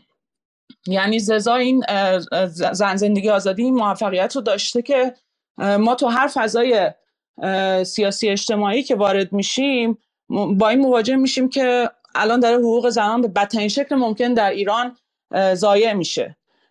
خب اگر که همچین مسئله واقعا دغدغه شماست خب از منظرهای مختلف بعد روی این قضیه کار کنید دیگه. یعنی یکی از اساسی ترینش حالا okay شما از نظر اقتصادی فکر نمی‌کنین مسئله خیلی ریشه ولی خب این مسئله می‌تونه خیلی براتون پررنگ باشه و جلوش وایسین. همونطور که همه فمینیست های حتی لیبرال توی کشورهای غربی جلو این وای میسن. یعنی لزوما مارکسیست نیستن لزوما خیلی رادیکال نیستن ولی خب جلوی خصوص سازی وای میسن برای اینکه به شکل مشخص روی بحث بازنشستگیشون روی بحث دوران بارداریشون روی بحث همه اینا خیلی مستقیم تاثیر گذاره این یه مسئله. آها اینو بگم. من دلیل این که در واقع همچین گفتمانی خیلی پرزوره یکی همه این آیتم هایی که همه اشاره کردن به درستی. یکی همینه که خب اینا رسما نفوذی هن. یعنی نفوذی نه به این معنا که مستقیما نفوذی به این معنا که همون جور که آبان 98 بنزین گرون شد و اون بلا سر محرومان ایرانی اومد. همونطور که با جنبش زن زندگی آزادی این همه جان ایرانی گرفته شد. مسئله ما که این نیست که کیا کشته شدن چطوری کشته شدن. مسئله ناامنی مطلقیه که ایران به خودش دید. و با همین بحث نولیبرالیست خیلی خوب می‌شد آقای دکتر قنی نژاد جواب بدن نظرشون در مورد خلعیت هفت تپه چیه؟ یعنی اینجوری که ایشون داشتن. در واقع می‌گفتن که اون ثروتی که از interaction آدم ها با هم دیگه به دست میاد سرریز می‌کنه و همه رو در واقع خوشحال و سعادتمند می‌کنه. می‌خوام ببینم نظرشون در مورد اینکه کارگرای هفت تپه من حالا کاری به گرایشات سیاسی بعد از اون داستان ندارم. ولی خود نفس قضیه که یه سری کارگر اومدن جمع شدن و علیه خصوصی کارخونهشون تحسن کردن اعتراض کردن. و یه اندیشکده مثل اندیشکده توانا اندیشکده خیلی محترم توانا هم پشت کارگرای هفت تپه وایساد. خب ما الان نمی‌دونیم کار کنیم. البته ایشون فرمودن که من لیبرال نیستم. لیبل خود به خودم چسبوندم که برم جلو. بعد از اون طرف هم خب اندیشکده توانا تکلیفش مشخصه. چیه قضیه؟ اینه که زن و کارگر و محروم و عرب و آها این عرب هم بگم چیز یه نکته بحث محیط زیست. یعنی شما با یه دولت کوچیک ضعیف تو سری خورده چجور می‌خواد مثلا سیاست های محیط زیستی که به شدت سیاست های پیچیده این یعنی شما هم باید اکوسیستم رو در نظر بگیری هم بعد مردم لوکال رو در نظر بگیری هم بعد اقتصاد رو در نظر بگیری بحث استخدام رو در نظر بگیری توسعه رو در نظر بگیری یعنی یه سری چیزا که همینجور چهار پنج تا من لیست کردم پیچیده ترین مسائلن با یه دولت کوچی که تو سری خورده چجوری می‌خوان مثلا پس فردا که دوباره خدای نکرده بحثی پیش اومد تو خوزستان این دولت چجوری می‌خواد جمعش کنه؟ خب نمی‌تونه جمعش کنه دیگه. خب اینا به اون چیزی که می‌خوان برسن. چه اثر زن زندگی آزادی بحث زنانه چه اثر بحث کارگری هفت است چه بحث مثلا آب و آلودگی هوای تهران و ایناست. اون چیزی که اون چیزی میشه که آقای جبرائیلی درست گفتن. یعنی این سیاست گذاری های نئولیبرالیستی ادامه در واقع همون استعماری استعمار امپریالیسمیه که ما سالیان سال تجربهش کردیم. حالا هر کشور جنوب جهانی به یه نحوی. ولی ادامه همون قضیه است. یعنی برزیلی که تولید کننده مثلا مواد غذایی که دوستان برزیلی من توضیح می‌داد یه سری مسائل رو اصلا شوکه کننده است. این مردم دارن از سوء تغذیه نابود میشن. کشوری که تولید کننده است تو ایران مثلا میگن گوشت برزیلی. خب این این بلا رو چجوری سر همچین کشوری آوردن؟ این بلا رو چجوری سر مثلا هند و ایران و اینا آوردن؟ با همین شکل دیگه. بیان تو سرمون بزنن آزادی ندارید ولی از اون طرف کارگر هفت تپه رو اجیتیت کنن زن ایرانی رو محروم کنن محیط زیست ایران رو بدون پشتبانه بذارن با یه دولت مسخره تو سری خورده که یه کیاسی یه در واقع بینظمی اتفاق بیفته یه شورشی اتفاق بیفته به همون چیزی که در واقع IMF آرزوشو داشت و بقیه در واقع ارگانیزیشن های آمریکایی آرزوشو داشتن اتفاق میفته من حرفمو تمام می‌کنم با یه چیزی که توی یکی از کتابای در مورد بحث در واقع ساختار سرمایه‌داری جهانی توضیح می‌داد. به شوخی نوشته بود که اینایی که رفته بودن توی وال استریت آکیپای وال استریت در واقع جنبش چندین سال پیش توی آمریکا اشتباه رو رفتن. اینا فرقا می‌شدن می‌رفتن فدرال ریزرو چون اینجا اون جاییه که همه قوانین در واقع اقتصادی پولی مالی آمریکا و جهان در واقع ست میشه. آدرس رو اشتباه رفتین. برید نرید جلوی در مثلا سرمایه دارا و اینا ازشون حقتون رو بخواین. چیزی که می‌خواین درسته. ولی اون کسی که این در واقع چارچوب رو ست می‌کنه جای دیگه ای نشسته. حالا اینو بیا به آقای غنی نژاد ثابت کن. نمیره دیگه. تو گوششون نمیره. مرسی. بسیار ممنون. حالا من برای پس جنبندی شد واقعا حرفتون ابتدایی بود که آقای غنی نژاد چون خیلی به شدت از زن زندگی آزادی حمایت می‌کردن و حتی جمله‌ای دارن اونجا توی گفتگوش با فردای فردای اقتصاد گمانم که اونجا یکی از همراهانشون میگه که اتفاقی که افتاده جوانها تا اینجا جمهوری اسلامی همیشه اون چیکین گیم رو بازی می‌کرد. یعنی اون کسی بود که فرمان رو مینداخت بیرون و با سرعت تمام میرفتش و بقیه مردم از ترس کنار می‌رفتن حالا جوان ها هم دارن با همون سرعت میان به سمتش. در واقع عملا به شکلی حتی از بخش های خشونت آمیز زن زندگی آزادی هم حمایت می‌کنه و شما میگید که اگر اون رو به واسطه حقوق زنان حمایت کرد چگونه از خصوصی سازی ها و از به شکلی از چیزهای اقتصادی حمایت می‌کنه که بیشترین ضربه ها و لطمه ها رو به زنان و به زنان ضعیف جامعه زده این آقای علیزاده من اینو نگفتم. به چه دلیل؟ چون من هیچ صداقتی در موسی قنی نژاد نمی‌بینم. اصلا هیچ توقعی هم ندارم که آقای غنی نژاد همچین دغدغه اجتماعی داشته باشن یا مسئله حقوق زنان داشته باشن. دفاعشون هم از زن زندگی آزادی کاملا اهداف سیاسی داشته. حرفی که من زدم آدم ها و زنان مثل من و کسانی که دغدغه زنان دارن و صداقت داشتن وقتی که حضور داشتن توی همچین جنبشی حالا اون شکلی که اونا میخوننش. من از اونا می‌پرسم که نظرشون در مورد همچین دوگانه ای چیه. یعنی این هیپوکراسی رو چجوری می‌خوان برای خودشون حل و فصل کنن؟ وگرنه آقای قنی نجات به نظر من تکلیفش مشخص اصلا نمیشه اصلا این سوال از ایشون پرسید. حالا چون آقای قنی چون خیلی تغییر موضع میدن حتی در یک برنامه هم اون به هیپوکریسی خیلی بهشون ضربه وارد نمی‌کنه. ولی اصل ماجرا اینه دیگه. اینه که شما بخیر بتونید بین وقتی آقای قنیج از آزادی صحبت می‌کنن حالا قبلا این با صراحت بیشتری صحبت می‌کنن موقعی که اصلاح طلبها در جریان بودن بشه در دهه 70 ایشون خودشون اصلاح طلب نمی‌دونست و مقابل اصلاح طلب بود. می‌گفت شما با توسعه سیاسی و بحث آزادی بیان اینها داریم وقت طرف می‌کنیم آزادی که ما میگیم آزادی اقتصادیه و این باید به هر قیمتی باشه. مهم نیست که حتی کدوم جناح این رو بده. برای همین حتی در دوره احمدی نژاد همشون از خصوصی سازی ها حمایت می‌کرد و این نگاه فراجنایی داشت. معتقد بود که خصوصی سازی انجام میشه. حتی اگر خصولتی هم باشه بهتره. چون هدف اصلیشون دولتی زدایی یا کوچک کردن دولت بود. و ولی خب این رو چون تلفیق می‌کنن در دستگاه گفتمانیشون با لیبرال دموکراسی و اونم خب خیلی جذابیت داره به ویژه برای بخش‌های جوان جامعه برای بخش‌های حالا به که منتقد جامعه. این دو تا با هم داره. من دیشب سعی کردم که نشون بدم که این دو تا هیچ رفتی به همدیگه ندارن و حداقل برای نئولیبرال ها لیبرال دموکراسی نه فقط یک امر ضروری نیست بلکه دست و پاگیره و خیلی جاها اصلا ازش عبور کردن. با اون چیزی هم شما در مورد حقوق زنان و غیره میگید در قالب همون بحث لیبرال دموکراسی می‌کنه دیگه درسته؟ و ولی خب ولی خب ایشون میگم از نظر فلسفی قاعدتا نباید از اون دفاع کنن. قبلا هم نمی‌کردن. آقای علیزاده در این سال اخیر اینا رو اضافه کردن. من فهمم بیشتر پوپولیستیه این اضافه کردن. صد درصد. ایشون همزمان از قانون و حکومت قانون دفاع می‌کنن. و از در واقع قانونزدایی از حقوق کار و کارگر و همه این مسائل. خب، این اینو اگه تدقیق می‌شد مثلا حل می‌شد. قانون خب بالاخره همه به شکلی طرفداران بازار آزاد دفاع می‌کنن. منظور از قانون قوانین حافظ و نگهدارنده مالکیت خصوصیه. یعنی کسی نتونه اموال شما رو مصادره کنه کسی نتونه کپی رایت شما رو بدزده. و به شکلی مانع از تجارت شما نشه اگر شما صاحب سرمایه هستید. منظور آقای صاحب سرمایه چون آقای قایم آره فکر نکنم مالکیت خصوصی هر کسی براش اهمیت داشته باشه. آدما فقیر و فقیر و فقیرتر میشن تو همین سیستمی که ایشون پروموت می‌کنن و اون کسی که پولدارتره درکای بالاترن که پولدارتر میشن.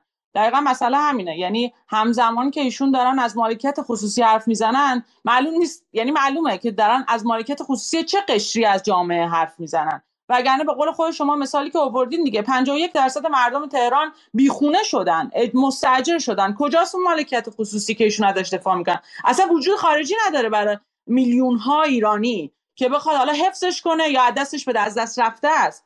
و از این از این هم بدتر خواهد شد. ایشون مجموعه تناقضاتن. یعنی قانون زدایی رو به دست قانون فلسفی نه. نه من من بعضی یه خود شعاریش نکنیم. نه تناقضی در کار نیستش. ببینید حقوق برابری که به شکلی لیبرال ها و نئولیبرال ها میگن کاملا برابره. یعنی هیچ گونه تناقضی نیستش. همه اخشار جامعه با همدیگه برابرن و در مورد این هم خیلی صادقانه رفتار می‌کنن. مسئله اینه که وقتی شما قدرت اقتصادیتون با هم برابر نیستش اون حقوق به شکلی فرمال و شکلی برابر کمکتون نمی‌کنه. بذار من یه مثال بدم در سیستم های لیبرال و به شکلی نو لیبرال لیبرال دموکراسی ها آزادی بیان واقعی حالا تو ایران گمان می‌کنن که آزادی بیان یه شعاره و نه آزادی بیان در انگلیس در آمریکا واقعیه. ولی بحث اینه که من علی علیزاده با 100 تومن پول از این آزادی بیان چقدر می‌تونم استفاده کنم؟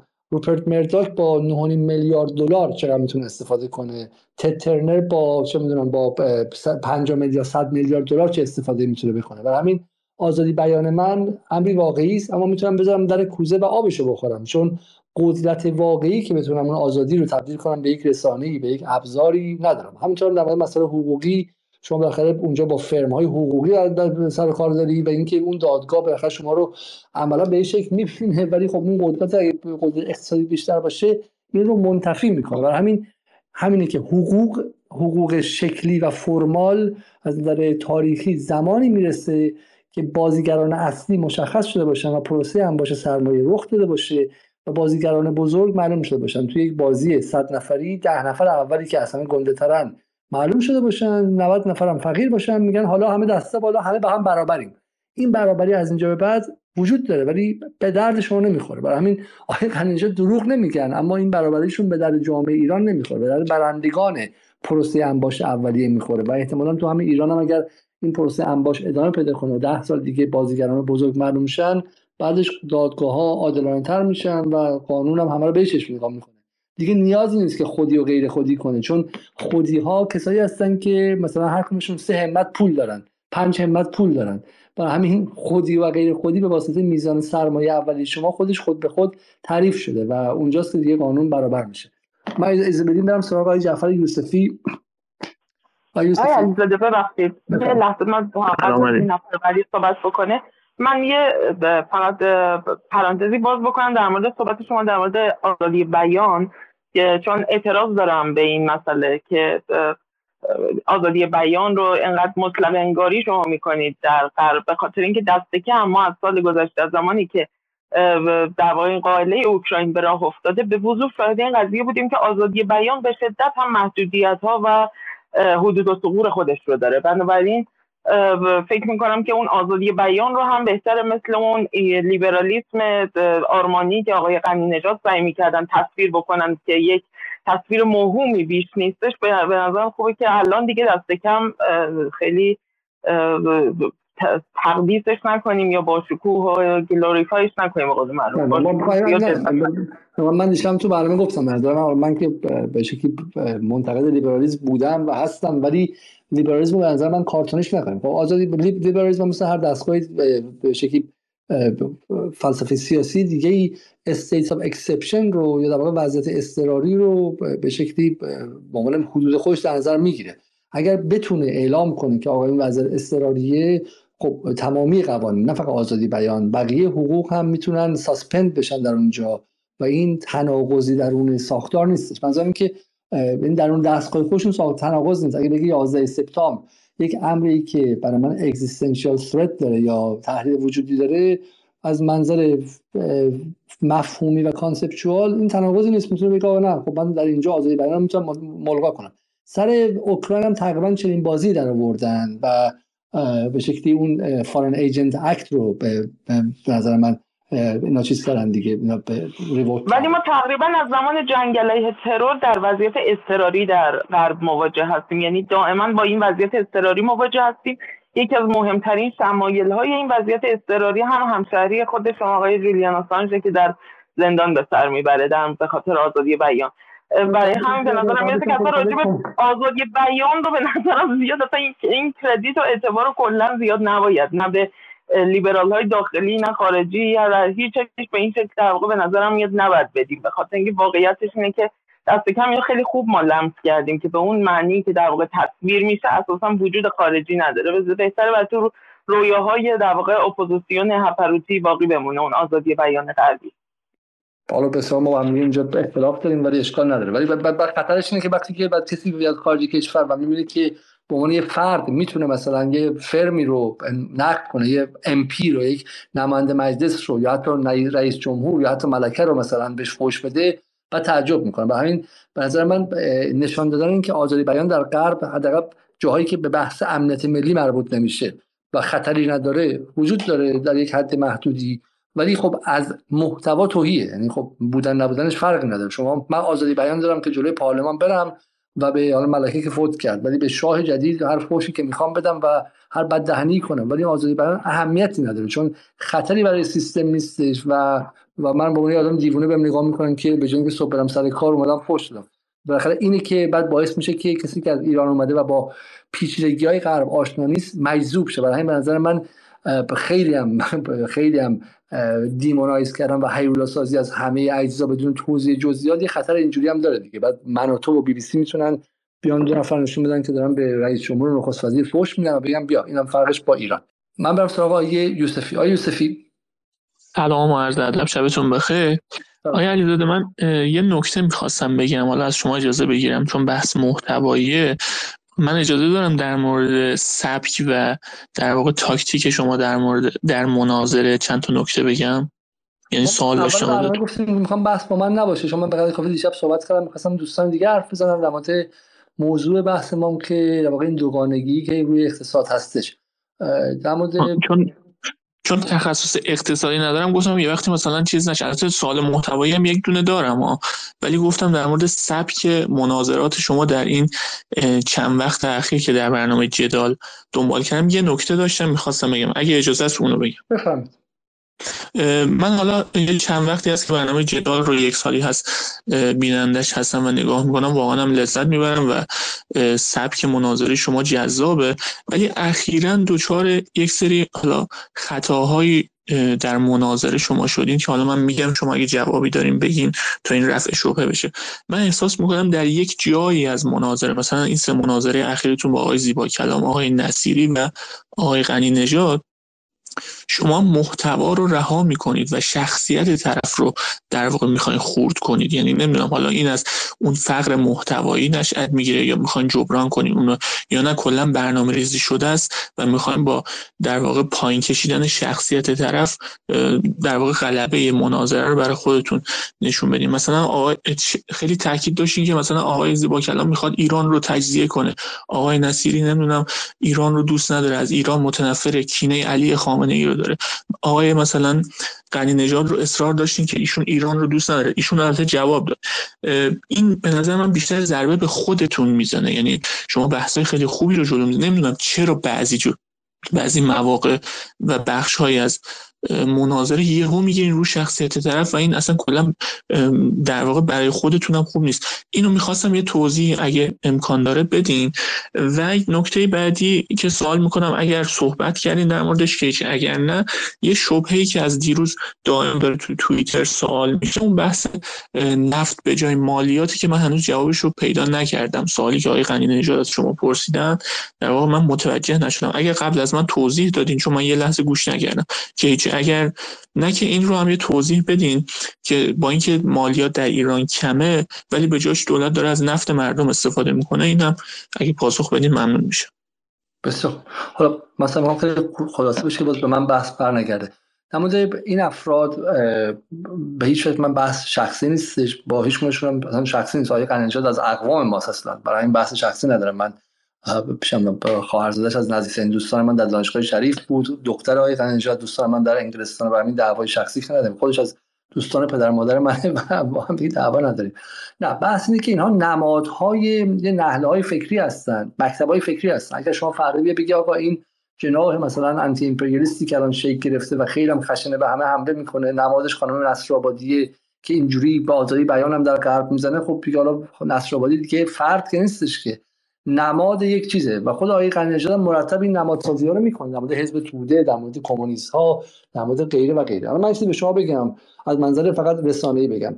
اینکه آقای غنی جناب آقای زیبا کلام آقای کمتر آقای نصیری ولی اینها بالاخره همسنی ازشون گذشته. همین که در این بازی مناظره و در این بازی فضای عمومی سالها بودن. و هنرشون شاید این باشه که اون کاری که من دارم خیلی علنی می‌کنم و بدون ظرافت می‌کنم و خیلی با ظرافت می‌کنم. آقای قرن نژاد تا دلتون بخواد دیشب انگ زد. گفتش که اینکه با مزه است اینکه مرغ پخته رو بخندن من تعجبم که آیا علیزاده اینو بلد نیست اونو مثل اینکه نخونده. و دو تا مورد رو هم که به انگلیسی بهش میگن gaslighting و gaslighting که شما مثلا به بچه بگی که فلان چیز شکستی و بگی من نشکستم. سه بار بگی بهش تلقین کنی.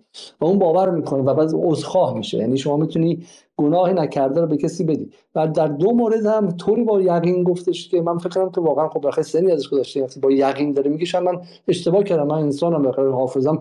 برای من اصلا چون با سنت لیبرال آشنا نیستم چون همین هایک رو هم مثلا چون به خاطر این مناظره رفتم نشستم خوندم. دروغ هم که ندارم بدم. من درسی که خوندم رو German idealism بوده و بعدم خودش هم ارتباطش با فلسفه معاصر فرانسه بوده. خیلی نه هایک خوندم نه غیره. مثل 2012 به خاطر occupation و اشغال وال استریت گروه های چپ در انگلستان هایک رو میخوندن که نشون بدن چقدر خالیه و چقدر به شکلی بدون محتواست و غیره. و وقتی اونجوری گفت من واقعا باور کردم. و این یه تکنیک مناظره است. تکنیک خیلی اتفاقا نامنصفانه و بی اخلاقانه جنگ روانیه که ایشون هم استفاده کرد همین آیه در مناظره دیگه هم که نگاه کنید خودشون صدها از این تکنیک ها استفاده می‌کنن. من هیچ گونه اتهام شخصی بهشون نزدم. در مورد اینکه شما ایران رو دوست ندارید مفهوم ایران مفهوم مهمی به نظر من. نئولیبرالیسمی که آیه غنی داره میده ما معتقدیم که برای ادغام ایرانه و همینطور دوستان دیگهشون برای ادغام در بنگلادش برای ادغام بنگلادش در اندونزی برای ادغام اندونزی.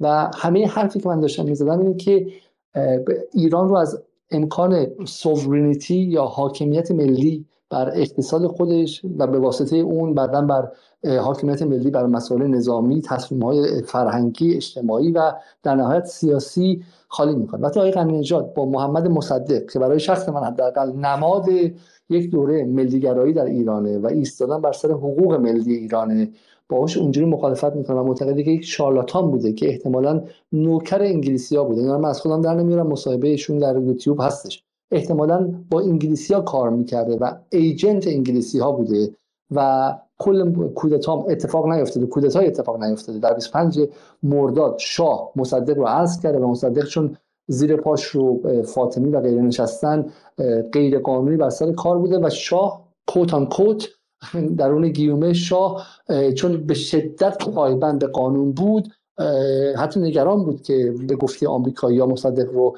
مثلا بره دستگیر کنه زودتر از اینکه خودش رفته و غیره. خب من معتقدم مصدق یعنی ملیت ایرانی یعنی ایران و برای همین زدن زیر پاش و, و گفتن اینکه نفت ایران باید دست بی پی میموندش خب یعنی مقابله با ایران. و همیشه.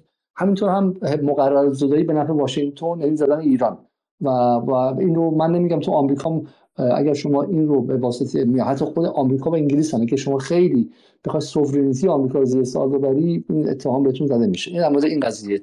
در مورد آیه قانون من سوال این بود که آره تاسیس کردستان مستقل در کنار ایران یعنی آغاز تجزیه ایران. ما رو درواسی که نداریم که. آیه قانون که آیه آیه زیبا کلام که یک فرد نیستش آیه زیبا کلام مهمترین ایدئولوگ وابسته به خانواده رفسنجانی است. از سال حتما 1373 به این سمت. بریم بخونید ببینید که آیه سید جواد طباطبایی میگه که چگونه من از کارم برکنار شدم توسط ایشون و غیره. و ایشون یک نقشی داشته ایدئولوگ ایدئولوگ. ها نقشی دارن. شما اگر بتونید ثابت کنید که من هم ایدئولوگ مثلا یه بخشی از داخل جریان داخل نظام هستم و ارتباط سازمانی باشون دارم و بیا منو رسوا کنید و این انگ رو به من بچسبونید. ولی من معتقدم که نیستم و من مستقلم. ولی اگر زمان شما مدرکی پیدا کردید که آقا من ایدئولوژی یک بخشی هستم و ارتباط سازمانی دارم این انگ باید من بمونه. چرا؟ الان من وقتی که یوتیوب باز می‌کنم و مثلا یه برنامه پرس رو می‌خوام ببینم اون پایینش می‌زنه که این متعلق به دولت ایرانه. انگ می‌زنه بهش. مارک می‌زنه بهش. برند بهش می‌زنه. این متعلق به اینه. این مردم که می‌بینید حق دارید که ببینید. ولی بدونید که مال کیه. آرتی رو که البته حذفش کردن به خاطر همین با چیزی خانم نصرآبادی گفت نداشتیم تحملش نکردم. ولی اون موقعی که بودش دو سال آخر پایینش می‌زد مال دولت انگلیسه. این ما در داریم می‌زنیم که آقا اینها به این جناهای خاص وصلن و این انگ انگ دروغی نیست. اگه این ارتباط غیر واقعی باشه هر شما رو من میپذیرم. در مورد بحث نفتم خب چون دیگه از صبح همه این کانال های خبر فوری و غیره گفتم من توضیح بدم. این صدا سیما در لندن یک ساختمونیه که امکاناتش هم خیلی کمه و واقعا نتونستن که ارتباط رو برقرار کنن. از یک 4 تا 5 ثانیه قطعی بود. در نهایت صدای من از طریق تلفن این تلفن رو گرفتم به ایران تلفن معمولی رو. دادم دست من. تصویر از یه جای دیگه می‌رفت. این از طریق تلفن میومد دوباره تلفن قطع شد. این دوباره من گوش تو گوشم بوق آزاد می‌زد. خب و مثلا بوق آزاد بودم و صورت ایشون رو می‌دیدم. خب صورتم که سینک نبوده. صدای خودم باز برمیگشت به خودم. ولی مثلا ایشون رو من نشنیدم. خب وقتی من گفتش راستش به شما بگم اصلا اینقدر غیر منتظره بود حرف ایشون که اصلا من نفهمیدم چی. خب چون من در جا... جایی دارم زندگی می‌کنم در این 23 سال که اصلا کسی به مالیات نمی‌تونه شک بیاره. خب در دولت انگلستان هم در دهه 80 به از 1983 به بعد تاچر تمام بحران های اقتصادیش رو به واسطه نفت شمال حل فصل می‌کرد. نروژ هم نفت داره و غیره. ولی هیچ کی نمیگه که چون دولت نفت داره مالیات نگیره و انقدر این حرف من بعد صادقانه بگم انقدر حرفش غیر منتظره بود که من یه 20 دقیقه واقعا گیج بودم. نه من فکر نمی‌کنم که اصلا به هم ارتباطی داشته باشه. دولت اگر نفت داره و نفت رو بفروشه برای کار دیگه استفاده کنه مالیات رو هم باید حتما بگیره و اونم برای کار دیگه استفاده کنه. نگاه نئولیبرال های این که دولت باید تا حد امکان اصلا پول نگیره برای همین که با نفت ملسازی نفت اصلا مصدقا مخالفه. دخل دولت باید خیلی کم باشه خرجش هم باید خیلی کم باشه. وظیفه اصلی دولت برای نئولیبرال ها نیروی نظامی و قوه قضایی است و پلیس و خب؟ بقیه چیزها رو همه رو باید برون سپاری و خصوصی سازی کنه خب؟ برای همینه که پول براش می‌خواد دولت واسه چی می‌خواد مثل چه می‌دونم فرانسه 34 درصد نسبت تکس به جی دی پی باشه؟ نه 5 درصد بگیره 6 درصد بگیره خب؟ و اینکه خرجی نداره. میگم یه ارتش با یه دونه یه دونه چه می‌دونم یه دونه قوه قضاییه. از این نظر می‌خواد دولت تو حد ممکن کوچیک باشه. ادعاش اینه که دولت یه خورده که بزرگ شد به سمت توتالیتاریانیسم یا به سمت دیکتاتورشیپ یا به سمت کمونیسم و غیره میل می‌کنه. به همین کلا باید دولت هر چقدر میشه کوچیکتر باشه. و حالا بگذاریم که در این جهانی که تجارت آزاد هست تجارت آزاد مدعی که مورد ادعای آقای نژاد باعث شده که دولت ایران اصلا نتونه نفتش رو بفروشه به واسطه تحریم ها و من یه نکته که دیشب دوستان بگم واقعا این بود که آقای اختلال به وجود میاره در فهم بلاواسطه مردم ایران از تجربه عینی معاصر خودشون در قالب تحریم های من تحریم هم تحریم بشه معنی یعنی من در ده 163 کیلومتری واشنگتن در تهران من نوعی اگر می‌خوام از 9850 کیلومتری در واشنگتن یعنی در بغداد یک 200 دلار خرید کنم نمی‌تونم چون یک یوترن دلاری داره با آمریکا اینو ممنوع می‌کنه. خب این تجارت آزادی که من حداقل در ده سال گذشته دیدم که 100 دلار بین اینجا و همسایه من تو شرق و غرب نمی‌تونه رد بدل بشه چه تجارت آزادیه؟ و این نفتی هم که ایشون میگه دقیقا جوابشون میگه کدوم نفت؟ خب نفتی که دولت ایران نمی‌تونه بفروشه. و بفروشه هم این وظیفه دولت از گرفتن مالیات رو که سلب نمی‌کنه که ولی در قاموس کلی نولیبرال ها مالیات یعنی دزدی از مردم خب؟ و به واسطه همون مالیات که دزدی از مردمه پس بهداشت مجانی آموزش مجانی راه مجانی و غیره اینا هم همه فضولی اضافی دولت در کار مردمه. خودت مال و بذار مردم خودشون بمالن. و من حرفم اینه که ایران 1402 عملا این اتفاق تا حد خیلی زیادی افتاده. خب امیدوارم که در دنیا این نئولیبرالیسم در واقع پیاده شده باشه و الان اجرایی کنن. این نئولیبرالیسم و یا مثلا به شکلی اون دولت سوسیال دموکرات یا دولت اتوریتاریان یا غیره اینا همشون نه در هیچ جای دنیا خلص وجود نداره و ناب وجود نداره. همیشه تلفیقی از این سیستم ها کنار همدیگه و همه سیستم های جهانی هیبریدیه. ولی از دهه 80 میلادی یعنی سال 60 شمسی به این سمت سیاست های نئولیبرالی در همه جا کم و بیش با سرعت بیشتر و کمتر استفاده شده و جایی بوده جایی که مقاومت بوده دولت ها متوقف شدن. برای همین همیشه این مسائل سیاسیه نه فقط اقتصادی. در انگلیس اگر دست دولت بود حتما NHS یا نشنال هلت سرویس تا حالا بسته شده بود و تماما برون سپاری می‌شد. همونطور که بخش های از NHS همین الان برون سپاری شده.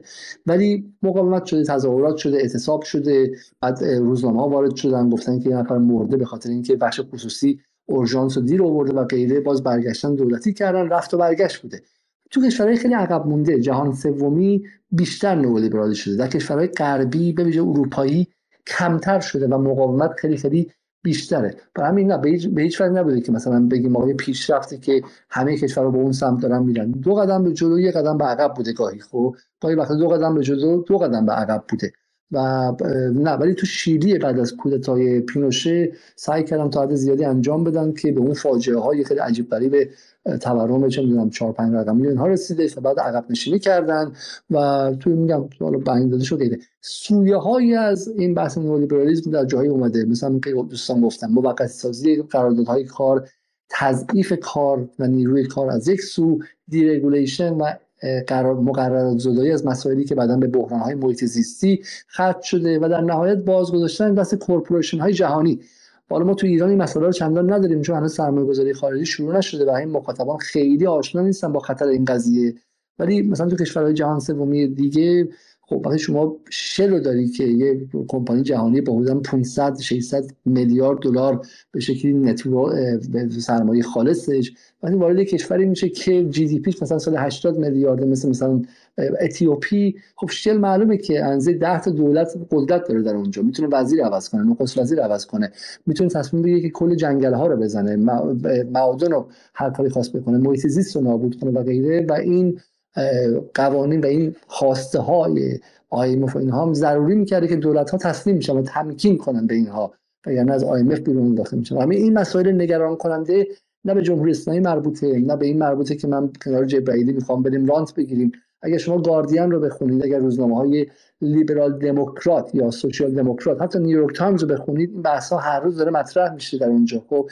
ولی روزنامه های خیلی خیلی دست راستی تر که نه دنبال دنبال مثلا آزادسازی همه قوانین هستن نه مقابلشون ایستادن. همه حرف من دیشب آقای غنی‌نژاد بود که شما این نئولیبرالیسم به عنوان غرب داری به مردم میفروشی در که تو خود غرب هم سوئد داریم ما چه می‌دونم یک کشور وحشی تر داریم. اینا یک همگن نیستن. و تو خود همون حالا آمریکایی که مثلا وحشی تره در بعضی از جاهاش نیروهای مخالف همزمان داره دموکرات ها یه جایی جلوی نئولیبرالیسم نیستن. همین الان ترامپ داره برعکس اون داره جلوی نئولیبرالیسم نیسته و و ریپابلیکن ها چون معتقدن که دیگه جهانی شدن اذیتشون کرده و دارن خط و برمیگردونن.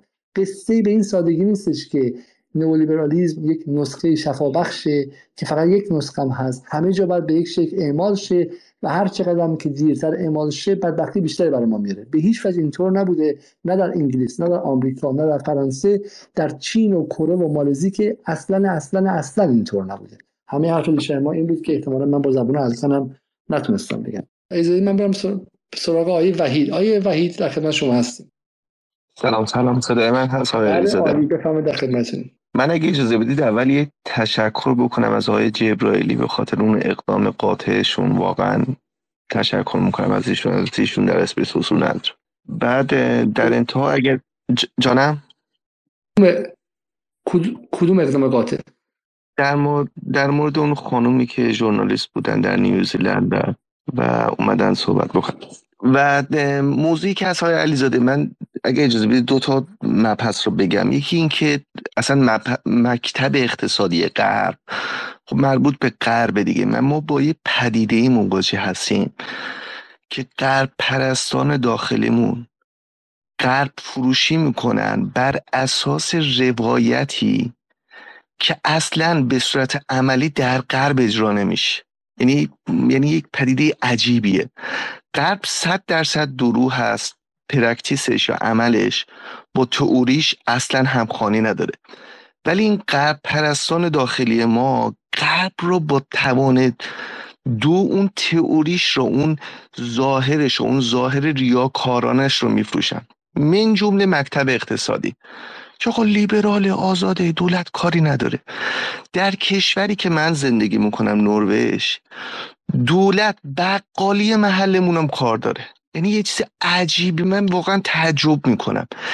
کشوری که نفت میفروشه آقای قنی نژاد موسا قنی نژاد. یعنی من تعجب نمی‌کنم از اسم و فامیلشون مشخصه. به کجا تعلق دارن؟ به اغنیا تعلق دارن. در کشوری که من زندگی می‌کنم با 5 میلیون نفر جمعیت دو میلیون بشکه در نفت در روز داره میفروشه از سی درصد تا 45 درصدش که من مالیات دارم میدم مالیات می‌گیره. از هر قشر یعنی شما اصلا در سوپرمارکت محلمون دولت دخالت می‌کنه. میگن مثلا صحبت هایی می‌کنن تو مسئله مثلا مواد غذایی. میگن آزاده. اصلا چنین چیزی نیست. تمام واردات و صادرات غذا دست دو تا مرکز توزیعه که اون دوتا با هم پسر خاله‌ن و تمام سوپرمارکت ها و بقالی و دکه ها همشون مجبورن از این مرکزهای پخش خرید بکنن. یعنی صادرات و واردات به شدت کنترل میشه. نمی‌دونم rent بهره رو می‌گفتن که آیا دولت انگلستان مشخص می‌کنه؟ این شوخیه. به نرخ بهره در دولت های قبلی توسط دولت مشخص میشه.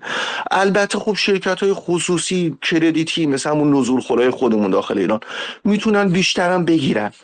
ولی این نیست که یعنی ما واقعا با یه پدیده مواجهیم که این غرب پرستان داخلی ما غربی را به ما میفروشن که غربی خودشون شرمنده میشن. واقعا واقعا میگن باور کنید ما در این حد نیستیم. یعنی واقعا عجیبه. در رسانه ها رسانه آزاد.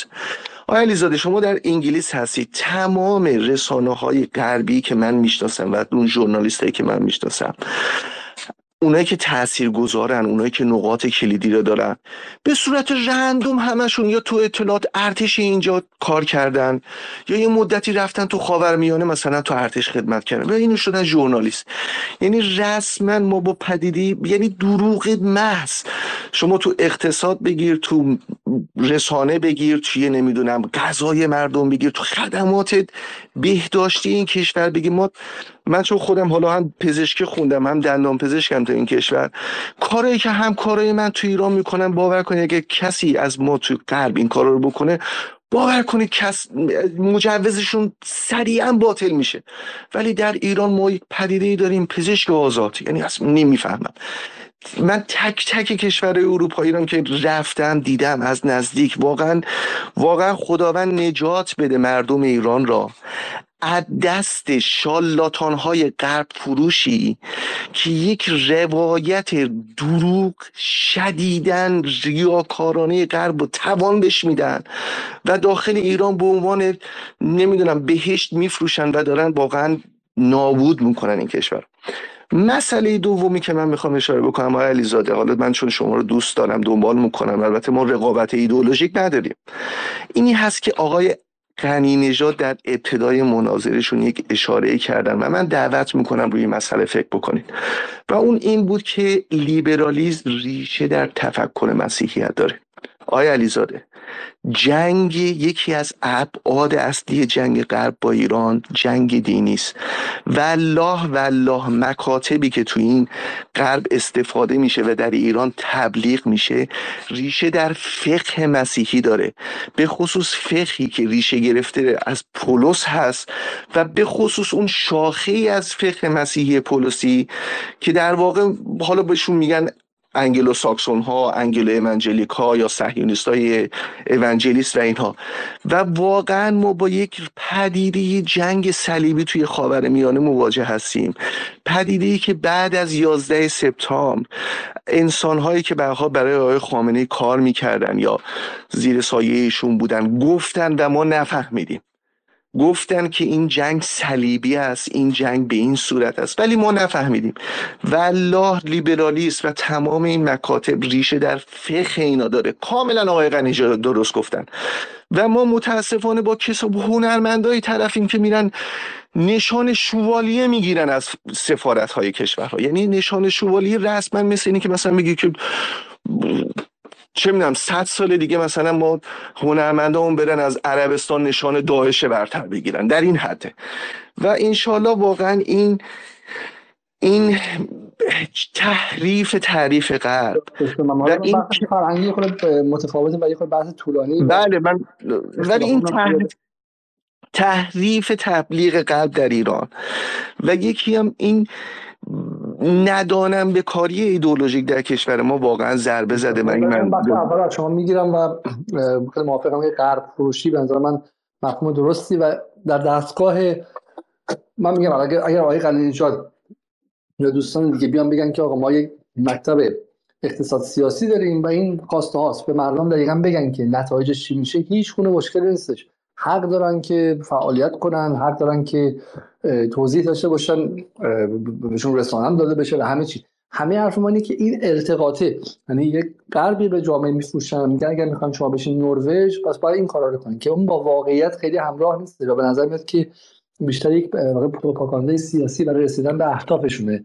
و و این حالا از این نظر من با شما خیلی خیلی موافقم. اونایی که در خود وضعیت یک کشور واقعی غربی زندگی کردن regulation هایی که هست برای کارهای مختلف خیلی خیلی دست و پا گیرتره و, و به هیچ وجه اینطور نیست که دولت در مقام ناظر اصلا کلا ول کرده باشه و رفته باشه. این فقط در کشورهای جهان سوم با دولت ضعیف خیلی راحت اتفاق میفته و از اون بهتر در کشورهای جنگی. الان در لیبی خیلی شما برای corporation ها فضا صمیمانه و عالیه چون هیچ regulation نیست جنگ داخلیه و شما هر کاری که خواستید می‌تونید بکنید و اون وضعیت بیدولتی در به شکلی در خرابه های جنگ های امپراتوری احتمالا به وضعیتی که خیلی با نئولیبرالیسم ناسازگار نیستش. من برم سراغ آقای آقای بابک رضایی. آقای رضایی بفرمایید در خدمت شما هست سلام عرض می‌کنم خدمت شما و همه شنوندگان. که بعدا می‌بینن راستش من راجع به مسائل محتوایی صحبت شد. راجع به فرم این من می‌خواستم یه نکته را عرض بکنم. وقتی که اعلام خبر رسید که این مناظره قرار برقرار بشه برگزار بشه من خیلی نگران اون قشر خاکستری بودن که این رو این برنامه رو نگاه می‌کنه. چون کسایی که خب حالا سمت جدال هستن سمت آقای جبریلی هستن تکلیفش معلوم بود. اون طرفی ها سمت آقای غنی نژاد هم تکلیف معلوم بود. و خیلی نگران این قضیه بودم. چون این آقای غنی نژاد بر ترتیب با توجه به سابقه ای که توی این کار داره چطوری بگم یک مار خورده افعی شده است. در طول این مناظره ایشون تنها چیزی که ازش صحبت نکرد راجع به موضوع برنامه بود که لیبرالیسم اقتصادی بود. ایشون به صورت ژورنالیستی سعی کرد نمایندگی بکنه از اخشار مختلف و طبقات مختلف با صحبت از آزادی فرد با صحبت از حاکمیت قانون با صحبت از دین حد اقلی یعنی یک مجموعه ای از افراد رو مثلا اون کسایی که یک چالشی دارن بین اسلام سیاسی و اسلام رحمانی اون کسایی که اعتقاد به آزادی فردی از نوع غربیش دارن اون کسایی که معتقدن که بازار آزاد باید باشه بخش خصوصی باید باشه و همه اینها برای ایزگم کردن بینندگان و شنوندگان بود. و خب طبیعتا هم از سمت شما یک سینه سخن بود که باید انجام می‌شد. یه انباشت سی ساله ای بود که صدا و سیما هم بهش نپرداخته بود. که این موضوعات میبایست تک تک مورد بحث قرار بگیره و ایشون هم با با زرنگی خاصی واقعا با یک رندی خاصی به هیچ وجه راجع به موضوع صحبت نکرد و با انقلت آوردن و با ارزم حضور شما ولی چیزی که من بهش میگم حدیث مدرن. یه جمله ای از نیچه میارن یه جمله ای از نمی‌دونم پوپر میارن یه جمله از آدام اسمیت میارن. و همچنین با این جست و لبخند و عنوان اینکه شما یادتون نیست و شما نوجوان بودید شما ارزم شما اشتباه می‌کنید نخوندید آشنا نیستید. این شیوه رو داشت انجام می‌داد. امیدوارم دوباره این اتفاق بیفته دوباره مناظره برگزار بشه این باب بسته نشه و این یه تجربه ای باشه که بشه دست ایشون رو مشت ایشون رو باز کرد پیش بینندگان و شنوندگان. در واقع چیزی که آقای قنی نژاد مد نظرش هست این است که داشت سیاست خارجی جمهوری اسلامی رو می‌زد. داشت سیاست مبارزه با غرب رو داشت محور مقاومت رو می‌زد. چون اون چیزی که مد نظر ایشون هست فقط با پیوستن به بازارهای جهانی بر امضا شدن برجام مثلا و اینکه کل این صنایع موشکی و هسته ای رو به قول معروف بدیم بره اونجا بسته می‌شد. چون ایشون روی زمین صحبت نکرد. توی مناظره قبلیش هم توی برنامه جهان را در شبکه افق.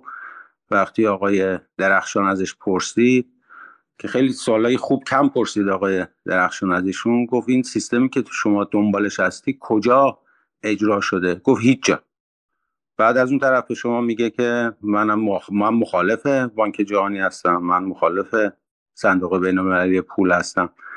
و جواب نمیده. این چیزی که مد نظرشون هست بالاخره یک نمونه اجرایی داره. کجا کجا باید انجام بشه اگه قرار ما مثلا مثل عربستان بشیم مثل کی قراره بشیم؟ مثل نروژ باید بشیم مثل فرانسه باید بشیم. خلاصه بکنم این صحبت رو ایشون فقط برخورد ژورنالیستی داشت و سعی کرد که مثل یک مناظره انتخاباتی برای خودش طرفدار جمع بکنه و با اون حرفهایی که از لیبرالیسم و این در واقع تصویر زیبایی که می‌خواست ارائه بده می‌خواست از نفرات مختلف اجتماع یارگیری بکنه. خب مجری برنامه هم شاید نتونست این کار رو انجام بده. شاید به خاطر این محدودیت های اجرای این برنامه بود که توی افراد استدیوهای مختلفی نشسته بود. یه نکته آخرم بگم راجع به این بحثی که بین شما و خانم نصرآبادی بود راجع به آزادی بیان. من اینو اینجوری صورت بندی می‌کنم. حالا توی کشوری مثل ما وقتی خلاصه چون خیلی دیگر بحث دور میشیم و دوستان دیگه حتما سریع میگم آقای علیزاده. ببینید توی اونجاها سعی می‌کنن جلوی دهان مردم ببندن توی غرب در گوش مردم میبندن. یعنی آزادی بیان هست متا حرف شما به کسی نمی‌رسه. این رو می‌خواستم بگم شاید یک میانه ای باشه برای این صحبتی که شما داشتید. خیلی ممنون و متشکرم خیلی خیلی ممنون شما رضایی. آیه صدر الان می‌تونید صحبت کنید شما؟ بله بله خیلی ممنون. بفرمایید. خوب هست؟ بله بله عالی بفرمایید. بسیار. ارزم به خدمت شما در مورد مناظره دیشب من قبل از همه تشکر می‌کنم ازتون. واقعا مناظره خوبی بود. و نکته که مطرح هست در مورد بحث این آزادی اقتصادی آزادی های دیگه در واقع من اسمش ولنگاری. ولنگاری در زمینه های مختلف چه در زمینه اقتصادی چه در زمینه فرهنگی. این تفکر در واقع تفکری هست که داره مردم رو سوق میده به سمت یعنی در واقع همون حرفی که خودتون زدید جوامعی که در واقع سطح پایینتری دارن اونها رو در واقع داره سوق میده به این موضوع که آره باید آزاد باشین. چون کنترل وجود داره شما نمی‌تونین به اون خواسته ها و اون در واقع لذت های زندگی برسید. و این موضوع رو خودشون کاملا تشریح می‌کنن. و دقیقا وقتی بهشون این مطلب رو میگین که کجا داره این کار اتفاق میفته حرفی برای گفتن ندارن. می‌دونید نمونه بارز این داستان در مورد اقتصاد آزاد جایی هست که به نفع خودشون باشه. قدرت ها تا زمانی این آزادی براشون فایده داره که به نفعشون باشه. که من می‌تونم مستاق بارزش رو WTO بگم. که WTO تا زمانی منفعت داشت تا زمانی که منفعت داشت براشون خوب بود. اما منفعتش که از بین رفت خودشون زدن زیر میز. و در هر جنبه دیگه ای در هر قرارداد بین المللی که منفعت خودشون تأمین نشه به راحتی می‌زنن زیر میز. رفتی هم حالا به رئیس جمهور بودن مثلا ترامپ و غیر ترامپ نداره. هر جایی که بتونن و منفعتشون نیرزه می‌زنن بیرون. یک بار من بحث دهه 50 آمریکا و بحث مکارتیس رو خدمتتون عرض کردم. در بعد رسانه و فرهنگ و آزادی بیان هم همینطوره. الان این اتفاقی که در مورد مدیر عامل تیک تاک افتاد. یک پلتفرم حدود 151 میلیون کاربر توی آمریکا پیدا کرد. توی کنگره آمریکا دقیقا همون داد شبیه یعنی از لحاظ موضوعی بسیار شبیه همون دادگاه های مکارتیسم دهه 50 بود. و قشنگ مو نمی‌زد.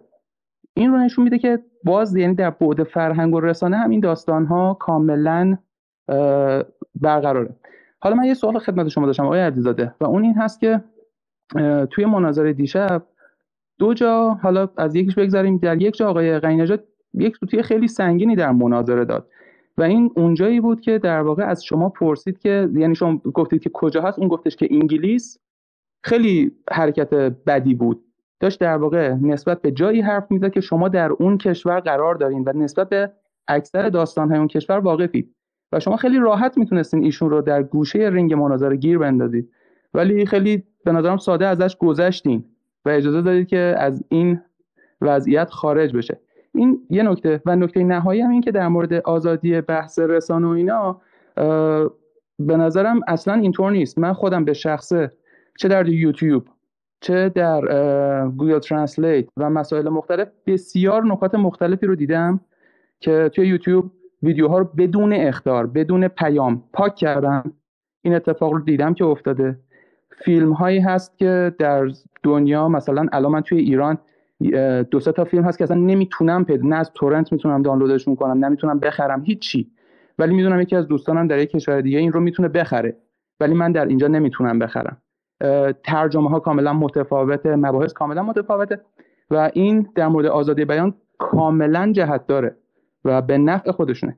و نکته نهایی در مورد آزادی بیان این که آیا علیزاده شما در بیان عبور کنیم چون بحث امشب بحث اقتصاد ملی و نئولیبرالیسم. در مورد بیان ما برنامه خواهیم داشت و با جزئیات هم صحبت می‌کنیم چون حالا هم حرف خانم نصرآبادی هم من نظرم به شکلی یه جزئیاتی داره گفتم خب یه بحث بحث آره حالا من اگه از این موضوع عبور کنیم و بعد اگر در مورد بحث دیشب حرف نیست من برم سراغ آقای ژاک اجازه از من این سوال ازتون بپرسم خواهشاً شمایی که توی انگلیس هستین و دوستانی که در ایران هستن از آقای نصیری بگیرید تا آقای غنی نژادی که در ایران هستن شما توی خودتون توی مناظره با آقای نصیری گفتید. گفتید که بحث دیکتاتوری رو گفتن و شما خودتون گفتید که آره چه دیکتاتوری که آقای نصیری توی ایران نشسته داره این حرفا رو می‌زنه.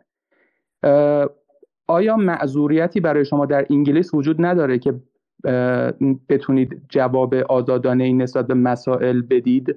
این حالا خیلی سربسته سوال رو مطرح می‌کنم. شاید من فکر کنم شاید حتی اینجا هم نتونید جواب درستی نسبت نه نه من اصلا با خیلی اهمیتی میگم به وقتی که می‌خوان به شکلی شبهه وارد کنن که چرا دولت انگلیس باید کاری نداشته و داشته و غیره. خیلی واضحه. ببینید آسانج مشابه آسانج صدها نفر هستن. حداقل ببینید دوستان من که مثلا 2000 وارد انگلیس شدم دیگه.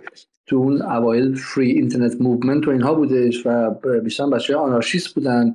که خیلی خیلی به واسطه اینترنت و اینترنت های خودشون داشتن یعنی آنتن داشتن و اصلا خودشون شبکه هایی داشتن میساختن و غیره. برای من آسانج های مختلفی زیاد در زندگی ملاقات کردم و تو این جریان های آکوپیشن ها و جریان های به شکلی بالا همین گروه های رادیکال این ور زیاد دیدم. کدومشون رو گرفتن؟ آسانج رو کی گرفتن؟ اسنادان کی سراغش اومدن؟ تو همین انگلیس کی سراغ مثلا حتی جنبش دانشجوی ما اومدن و غیره. جایی بود که خطر شدیم. غیر از اون یه نگاه رصدی شما رو شما هست ببین هنر نیروی امنیتی اینه که نرم باشه دیگه. هنرش اینه که نرم باشه بعدم یه قدرتی داره انگلیس که اصلا surveillance state و رو همه چیز شما رصد داره و می‌دونه. برای همین خیالش هم راحته. دشمن خیلی بیرونی هم نداره مثل ایران که بخواد توش زن زندگی آزادی و انقلاب مخملی و چه می‌دونم براندازی و تجزیه و اینا کنه. ولی با این حال حواسش هستش. بخاطر تو همین سالها ما خیلی بعدها فهمیدیم پلیسی بودش که مثلا infiltrate کرده بود. سالها توی این گروه های چپ مثلا سوسیالیستی زندگی می‌کرد با بسیاری از فعالان زن هم مثلا رابطه داشتش. مثلا 15 سال infiltrate کرده و نفوذ کرده و بوده بود. ولی کی میاد وقتی خطر میشه؟ آسانج خطر شد. آسانج وقتی که به شکلی اسناد جنگ عراق و افغانستان رو منتشر کرد خطر شد. اسنودان خطر شد. وقتی که اون leak ها رو منتشر کرد و در واقع جهان متعجب شد که آمریکا حتی از دفتر صدر اعظم آلمان هم داره شنود می‌کنه و غیره. تو وقتی خطر نشدی تحملتون می‌کنم و غیره. همه حرف اینه. که این من من خطری نیستم. من اینکه اولا که انگلیسی نمی‌نویسم تو فارسی هم بالاخره چه چه بردی داره جدال؟ خب حالا من می‌تونم خیلی متوهم باشم بگم هست. اگه یه موقعی برد ما بیشتر شه احتمالاً پاپوش میدوزن ولی اینجا هم ببینید خب هنر حکمرانی و هنر سرکوب نرمه دیگه. پاپوش رو چجوری درست می‌کنن؟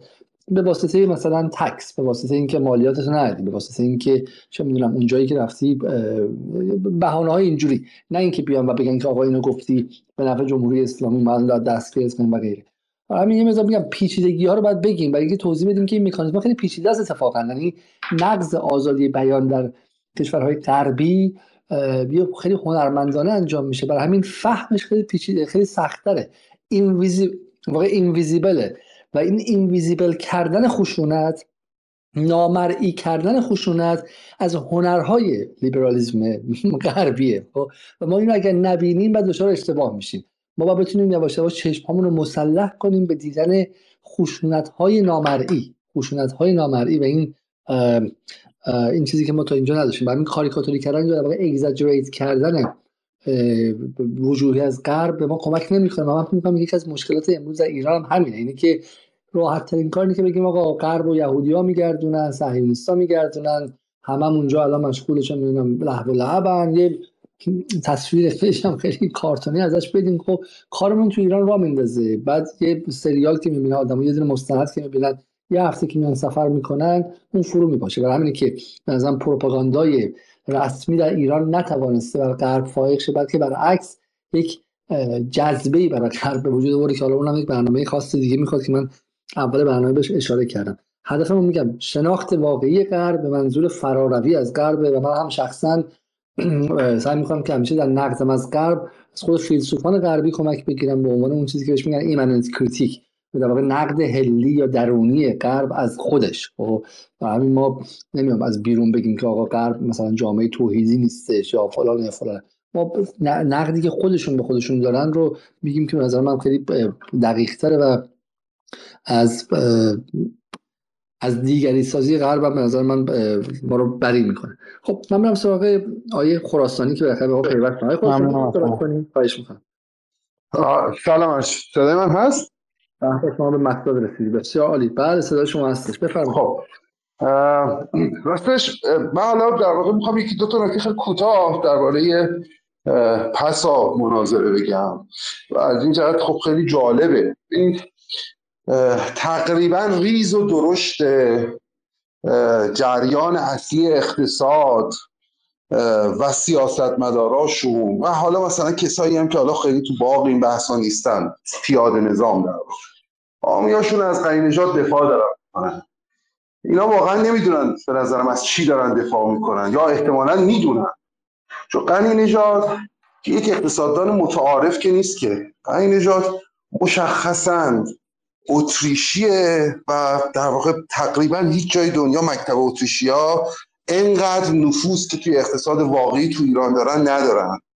چون اتریشیا عموما اتهام اصلیشون آنارشیزمه. یعنی آنارشیزمی که اتفاقا آنارشیزم دست راستی که اتفاقا با آنارشیزم دست چپی خیلی وصل میشه.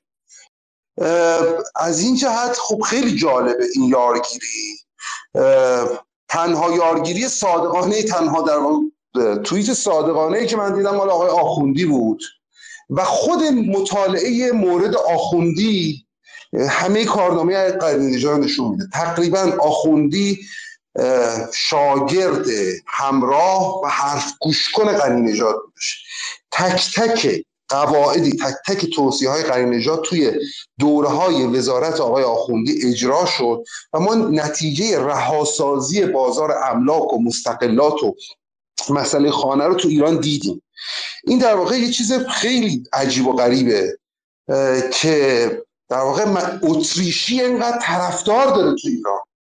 یعنی حامیان در واقع دولتی که می‌خواد در واقع دولت بعدی حامیان چیز حامیان اصولگراها طیف قابل توجهی از حامیان آقای قالیباف الان در مقام حامی غنی نژاد ظاهر شدن. من به نظرم این این بازی بازی جالبیه. از این جهت که دوستان نه از اقتصاد راست نه از اقتصاد لیبرال. آقای غنی سر سوزنی لیبرال به معنای متعارفش نیست. اتریشیه و اتریشی بودن تو اقتصاد دلالت مشخصی داره. من در واقع می‌دونم بخش قابل توجهی از اقتصاد خونده ها خیلی تعمل نظری یا چیزی شبیه به این ندارم. چون درگیر اتفاقا همین ایدئولوژی که قنی نجات تو این سالها به همراه در واقع گنگش به همراه بقیه طبیبیان و اون نیلی ها و اینها تو قطر قطری استی تو ایران تزریق کردش.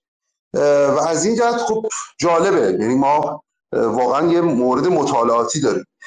دکتر بعدی این که این این چیز آقای ببخشید من یک سوال در مورد این بخش اول داشتم. خواستم ببینم چه کسی از حامیان های قالیباف حمایت کرد از غنی نژاد؟ عرض می‌کنم خدمتتون عرض می‌کنم.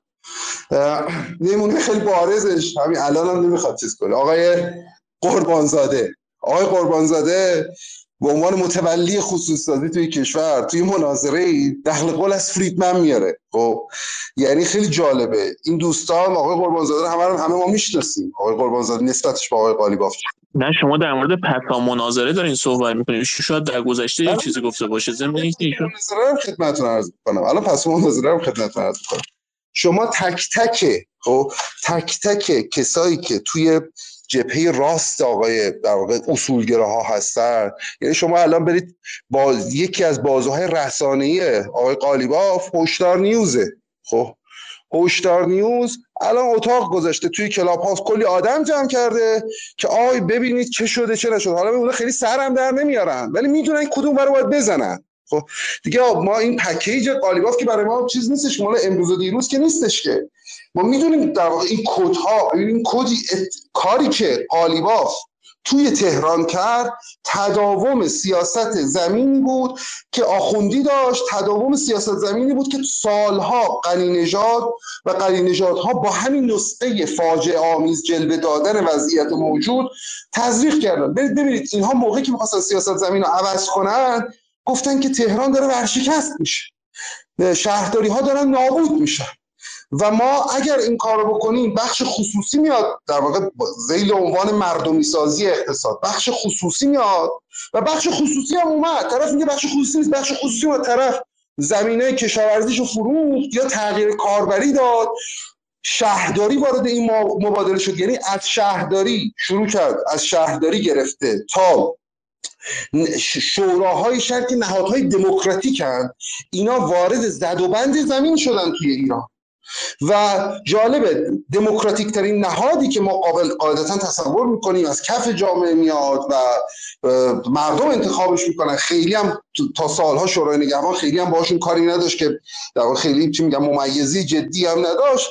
ما در تبدیل به یکی از فاسدترین نهادها شد. چون اتفاقا برخلاف اون چیزی که آقای غنی نژاد میگه رهاسازی اقتصادی در ابتدا فساد عظیم میاره. سر سوزنی نهادسازی نمیاره. سر سوزنی کارآمدی نمیاره.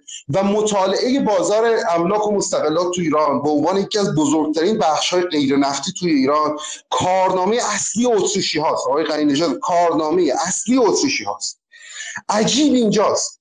س... طرف سرداره. خب طرف نمی‌دونم کفیه میندازه طرف نمی‌دونم ادعای چیز می‌کنه که وا ایران مقتدر و فلان و اینا. ولی عینا داره میره عینا داره حرف اتریشی رو تکرار می‌کنه. و اگه ما این رو واقعا هر جا هر جا دربارش حرف بزنیم از این تناقض واقعا آدم مغزش میترکه. نکته بعدی این که ببینید این بحث از یه جهت خوب بودش. از این جهت که ما ببینیم آقا این واروفاکیس جمله مهمی داره. میگه که آقا اقتصاد اینقدر مهمتر از اینه که با دست اقتصاد دارا بسپاریمش چون اقتصاد همیشه امر اجتماعیه. مربوط به نون و ماست و اینجور چیزا مونه یعنی توی در واقع دانش اقتصادی همه باید مشارکت کنن. مثل میمونه که شما مثلا متخصصین علوم سیاسی بیا میگه آقا هیچ که حق نداره حرف از سیاست بزنه. یا هیچ که جامعه شناسا میگن هیچ که حق نداره حرف از جامعه بزنه. اصلا اینطوری نیستش. در نتیجه اتفاقا این گفتار داره تبدیل کمک می‌کنه به اجتماعی شدن امر اقتصاد که همه ما اینجوری نیستیم که یه تو خلع بشینن فکر کنن و ایدئولوژیک باشن. ببینید ما لیبرالیسم به عنوان یه جریان جدی فکری توی غرب اتفاقا تو دل خودش سنت نقد ایدئولوژی هم داره. به اندازه چپان چپ هم سنت نقد ایدئولوژی داره. ولی نکته سر این که این چیزی که ما باش مواجهیم و دائم ادعا می‌کنه که یک شابلونی وجود داره یک اسای جادویی وجود داره به اسم بازار آزاد. خب بازار آزاد یله یعنی بازار آزادی که هیچ دولتی هم غلط می‌کنه کنترلش کنه و این بازار آزاد هیچ جا محقق نشده. در نظر آقای غنی هیچ جا محقق نشده. یعنی همه کشورها هیبریدن ایشون برای خودش وظیفه تاریخی یعنی اتریشی ها از این جهت خودشون رو در واقع مکلف می‌دونن که یک وظیفه تاریخی به دوششونه که اینها باید جهان را به سمت بازار آزاد بازار آزادی که قرار محقق بشه سوق بده. این انگار آقای غنی نژاد کمونیسم دوران جوانیشو ترجمه کرده یه شکلی از راستگرایی افراطی. یعنی همون موقعی که در واقع ما همون قدر که درک ایدئولوژیک از کمونیسم و چپ و اینجور چیزها داشتیم الان عینا عینا در واقع چیز شده داپلیکیت شده ترجمه شده. کپی شده روی شابلون راست. در نتیجه ما اینجا با درک اقتصادی یا چیزی شبیه به این مواجه نیستیم. این تر... خیلی روشنه. ایشون توی در واقع گفتگو درباره همین نولیبرالیسم شروع کرد از مسیحیت چطور فرد به وجود اومد چطور از این حرفها حالا بماند که اینها همه گزاره های بسیار پرمناقشه و دعواهای بسیار وجود داره. چند تا نشونه داره ایدئولوژیک کردن یک دانش. نشونی اولش اینه که شما نشون بدید که ما یک قالبی داریم. این قالب فر... ورای همه وضعیت ها ورای همه جغرافیا ها این رو هر جا بزنید درست کار می‌کنه. و اونجا سعادت میاره. غیر تاریخی کردن دیگه. در واقع معلق کردن تاریخ شلیک به تاریخ خب؟ دوم اینکه شما شما فرض کنید همه پیچیدگی جهان رو همه پیچیدگی همه وضعیت ها رو می‌تونید تقلیل بدید به یک عامل که آقا اگر اینجوری بود اگر نمی‌دونم ما این, این کار رو بکنیم بازار آزاد رو با حالا با این تعابیر مبهم عجیب و غریبی که دارن رو در واقع چیز کنیم راه بندازیم و, و این بازار آزاد معلوم نیست کی آزاد میشه. یعنی یه موقعی هستش که شما مداخله دولتی صد میگن 90 میگن به کافی آزاد نیست. 80 میشه میگم اندازه کافی آزاد نیست. 50 میشه میگم اندازه کافی آزاد نیست. ده میشه میگم اندازه کافی آزاد نیست. همین مصیبت از اون ده درصد مداخله دولتیه. دیگه یه جایی مثل حوزه املاک و مستقلات دیگه از بین میره و همه میان تو کسب و کار زمین. همه توی ایران هر کی دستش به دهنش می‌رسه تو کار خرید و فروش زمین و طلا و دلاره. و اینها راجع به این اصلا این بخش غیر مولد عجیب و غریب سر سوزنی حرف نمی‌زنن. مالیات رو دزدی مستقیم از مردم دزدی مستقیم از مردم می‌دونن. و نهاد دولت رو به این شکلش دزد می‌دونن. خب؟ و نهاد دولت رو قارتگر می‌دونن. یعنی شما کجای لیبر... در واقع لیبرالیسم جدیه که مبتنی بر سنت دموکراسی مبتنی بر در... چی میگن؟ همین سوشال قرارداد اجتماعیه؟ همچین درکی از دولت وجود داره. نمونه ببینید موضوع بسیار روشنه. این آقایون به نظرم یه ذره تپ کردن نمی‌دونن کجا ایستادن. نمی‌دونن پشت کی دارن میرن الان و کی رو علم می‌کنن من واقعا پیشنهاد می‌کنم اسم تک تکشون رو بنویسیم خب که تا ببینیم تو مسیر پیش رو چون بخش زیادیشون که خب خیلی در جریان نیستن مهم مهم هم نیست. ولی اسم تک تک کسایی که مسئول بودن مسئولن. دایه اقتصادی دارن توی ایران. خب اینها رو بنویسید که چطور اینها پشت اینها جمع شدن پشت یه اتریشی. نه پشت یه لیبرال. خب نه پشت یه مثلا لیبرال متعالق مثلا چه پل کروگمنی که مثلا مابعضاش توی ایران باشه. این فیگور در واقع از این جهت به نظرم خیلی قابل مطالعه است. در نتیجه ما ترکیبی از ترویج آنارشیزم و ترویج ایدئولوژی رو داریم و این اتفاقا اولین ضربهش رو دانش اقتصاد می‌زنه. خب، یعنی حجم ایدئولوژیک بودن دانش اقتصاد توی ایران عجیب و غریبه. با هیچ قابل قیاس نیست. یعنی شما در واقع اقتصاد رو اگر به معنای در واقع استفاده از امکانات قابلیت ها محدود در واقع در نظر گرفتن محدودیت ها و چیزهای شبیه به این می‌دونید. حداقل تو پارادایم یه شکلی از توسعه خواهی و نمی‌دونم مد حتی نظریه مدرنیزاسیون مثلا چند سال پیش هم در نظر بگیرید هیچ از اینا نیست. یعنی نه اقتصاد الان اینجوریه. نه اقتصاد چه می‌دونم قبل اینجوری بود. بله یه جاهای اینجوری شد که اینها یواش یواش برگشتن. یعنی ماجرای امریکای جنوبی از این جهت برای ما درس آموزه ماجراهایی که توی افریقا اتفاق شما فکر مثلا چیز اونجا از این توصیه ها نکردن اینها توی افریقا گفتن آقا دولت می‌خوایم چیکار دولت دست یه میلیشیا باشه. خب یه میلیشیا بیان دولت تشکیل بدن ولی چیز بشه ولی آزادی تجارت باشه. هیچ کی به قیمت کاری نداشته باشه. ما در واقع بازار تا حد ممکن یله باشه. یعنی قارت جدید توی افریقا به واسطه مقررات زدایی تو افریقا رقم خورده. خب قارت جدید دیگه چیز نیستش که اونجا خودش افریقا با زبان خوش نیروی کار صادر می‌کنه به همه جای دنیا. در ما این خیلی عجیب غریبه. کشوری که بالاخره آره تموم کنم کشوری که بالاخره یه چیزی داره دیگه. بالاخره یه سنتی داره برای خودش یه مشروطه ای داشتهش. یه صد ساله داره بحث سیاسی می‌کنه بحث سیاست ورزی می‌کنه. یه 80 70 ساله داره دعوای توسعه داره می‌کنه. غمباره. که بدنش بدنش از آقای نمی‌دونم مهاجرانی گرفته تا همین در واقع همین از پکیج فروش های اقتصادی نمی‌دونم از همینایی که تو بدنه وزارت خونه هستن بدنش حامیه بره پشت یه شکلی از آنارشیزم وایسته پشت یه شکل بسیار مشخصی از ایدئولوژی وایسته. بعد من نمی‌دونم این دیگه چه ادعایی می‌تونه داشته باشه. بابا تو دولت مردی. تو دیگه با اساسا پذیرفتن این ایدئولوژی نقض حضور توه. حالا شما فراموش که آقای مهاجرانی یکی از اعضای اصلی کارگزاران سازندگی بود در ابتدا. بله. ولی آقای مهاجرانی بالاخره غرب باید مقداری می‌شناسه. انگلیس زندگی کرده. می‌فهمم بالاخره یه چیزی داره یه آقای مهاجرانی با زندگی در غرب به محور مقاومت از منظر نظامی علاقمند شده ولی همچنان به اقتصاد که می‌رسه راست به راست اتریشی رو ترجیح میده. آیه خراسانی صداتون قطع کرد بله، بله. نه این که به نظرم بخشیش میفته رو بلوکبندی های سیاسی و من بعید می‌دونم. آدمی با ذکاوت مهاجرانی نفهمه که در واقع مکتب اتریش ایدئولوژیه. یعنی اصلا بحث اقتصادی نیست. چون تو مکتب اتریش عمده آدماش در واقع کار اقتصادی نمی‌کنن تحصیلات اقتصادی و اینها نداشت عمده آدماش فیلسوف بودن تو دعوا با مکتب تاریخی بودن و نظرات اصلا کار اصلی آیک راجع نظری معرفت شناسیه در واقع در نالج توی جامعه است. و یه نظریه معرفت داره.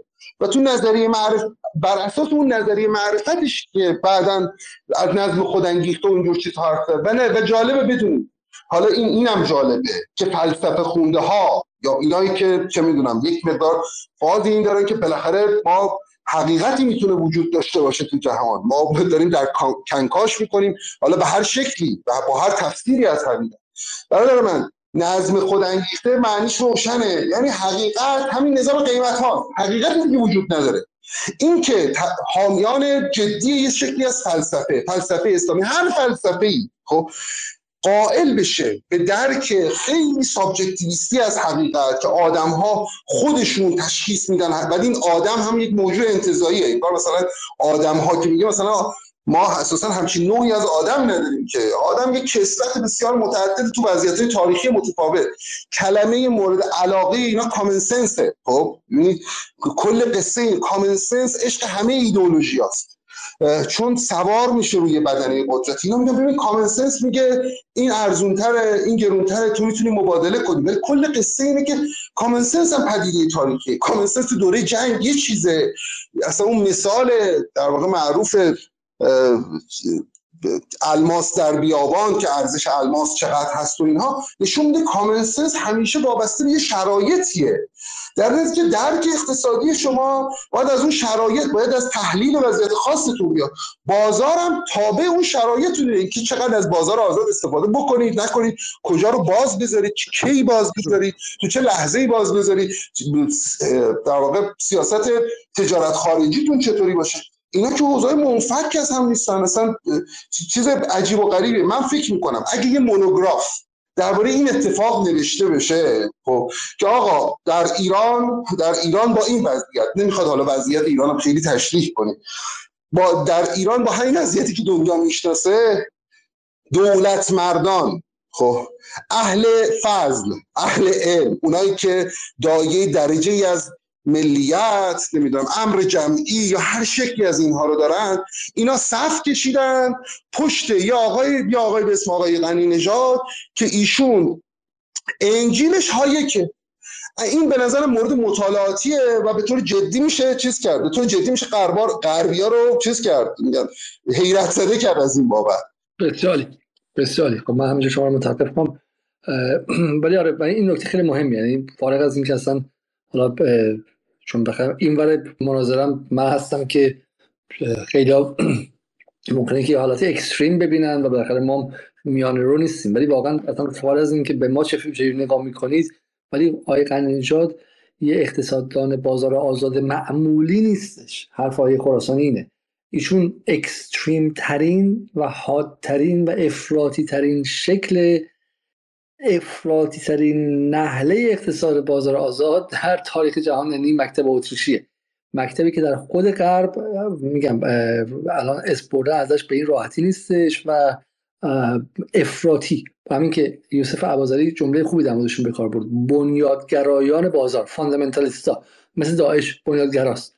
القاعده بنیادگراست. چون می‌خوام برگردم به یک اصل خالص خلصی که در تاریخ بوده. برای همینم که هیچ وقت اون اسلام ناب داعشی نیستش. همیشه این چیزی که هست الان کافی نیستش. شما الان دیگه برقم بذاری زنان مسیحی رو هم به برده بفروشی هنوز کافی نیستش. بنیادگرایی ته نداره. یک قایت بدون محدودیت داره که باید به اون سم همش میل کنید برای همین هم که آقای غنی نژاد نمیاد بگه که آقا ما نسبت به سال 68 مثلا ده برابر بیشتر خصوصی شدیم ده برابر بیشتر آموزش رو دادیم بره. گفتیم مردم خودتون بمالید. ده برابر بیشتر به شکلی سعی کردیم که خواسته های IMF رو انجام بدیم. از جمله چهار ماه قبل از اینکه تو آبان 98 مردم بیان تو خیابون و غیره. میگه این کافی نیستش. ما که آزاد نیستیم. همه چی دستوریه. همه چی فلانه.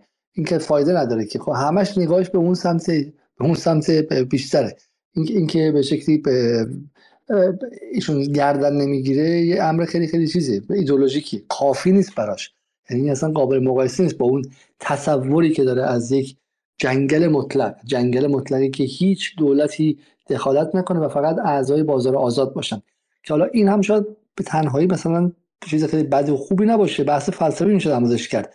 اما این به شما نمیگه که در حال این جنگل بدون دخالت دولت که بعد یه جنگل بزرگتر هستش که دخالت دولت داره توش به اسم آمریکا که من برای مثال گفتم تحریمت می‌کنه و نمی‌ذاره. 100 دلار تو جابجا کنی. 100 دلار تو نمی‌تونی جابجا کنی. برای همین توی وضعیتی که همه چی قانون هست و این قانون بر سر تو فرود اومده و داره زندگی رو فلج می‌کنه میگه تو قوانین داخلی خودتو بردار. ول کن و رها کن خب؟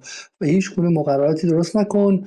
و اصلا به چیزی به اسم تحریم اشاره ای نمی‌کنه که آقا این وضع اقتصادی اینجا که آزاد نیستش که.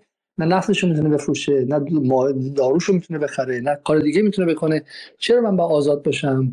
و و این به نظر مغلطه اصلی اینجاست. مغلطه اصلی اینجاست که در حالی آزادی مطلق و کامل رو و ولشدگی کامل رو تبلیغ می‌کنه و تحمیل می‌کنه که اولیه بدیهی ترین آزادی ها در مینیمال ترین و حد اقل ترینش از شما دریغ شده به واسطه حمله اقتصادی آمریکا به ایران. خب فکر آیه ژاک پیروز بتونن صحبت کنن. آیه ژاک پیروز رو میشنویم و یکی دو از دوستان آیه حمید شهرابی هم میشنویم و دو از دوستانی که موندن و بعد دیگه بحث رو تمام می‌کنیم که دیر وقته. آیه پیروز در خدمت شما هستیم. بفهم سلام وقتتون بخیر. صدای من خوبه؟ خودم صداتون پایینه و این بعدا مشکل. رو بفرمایید شما دیگه. ب... خب. حالا در اصل پوزش می‌خوام من سعی کردم نتونستم درست بکنم میکروفونم من دو تا نقد داشتم از شما و یکی هم که می‌خواستم بگم که مشکل به نظر من از اساس نگاه کردن به اسم ها خیلی درست نیست. دو تا نقدم اول میگم کوتاه خلاصه. یکی اینکه فکر می‌کنم شما خیلی دو قطبی می‌کنید به نظر می‌رسه که شما میگید که یا شما با ما هستید یا نو لیبرال هستید. این خب درست نیست. من خودم رو در هیچ کدوم از این دو به صلاح جعبه نمی گنجونم دیگر که شما جنرالایز می‌کنید میگه اگر شما حرف من رو قبول ندارید پس بقیه چیزها رو من رو هم قبول ندارید در صورتی که اینطور نیست. شما باید هر کدوم از نکته ها رو دونه به دونه بسنجید ببینید کدوم باش موافقید کدوم موافق نیستیم به شخصه من با نو لیبرالیزم اگر من الان تو خونم توی کالیفرنیا که نشستم اگر زمین رو بکنم به نفت برسم اون نفت مال خودمه.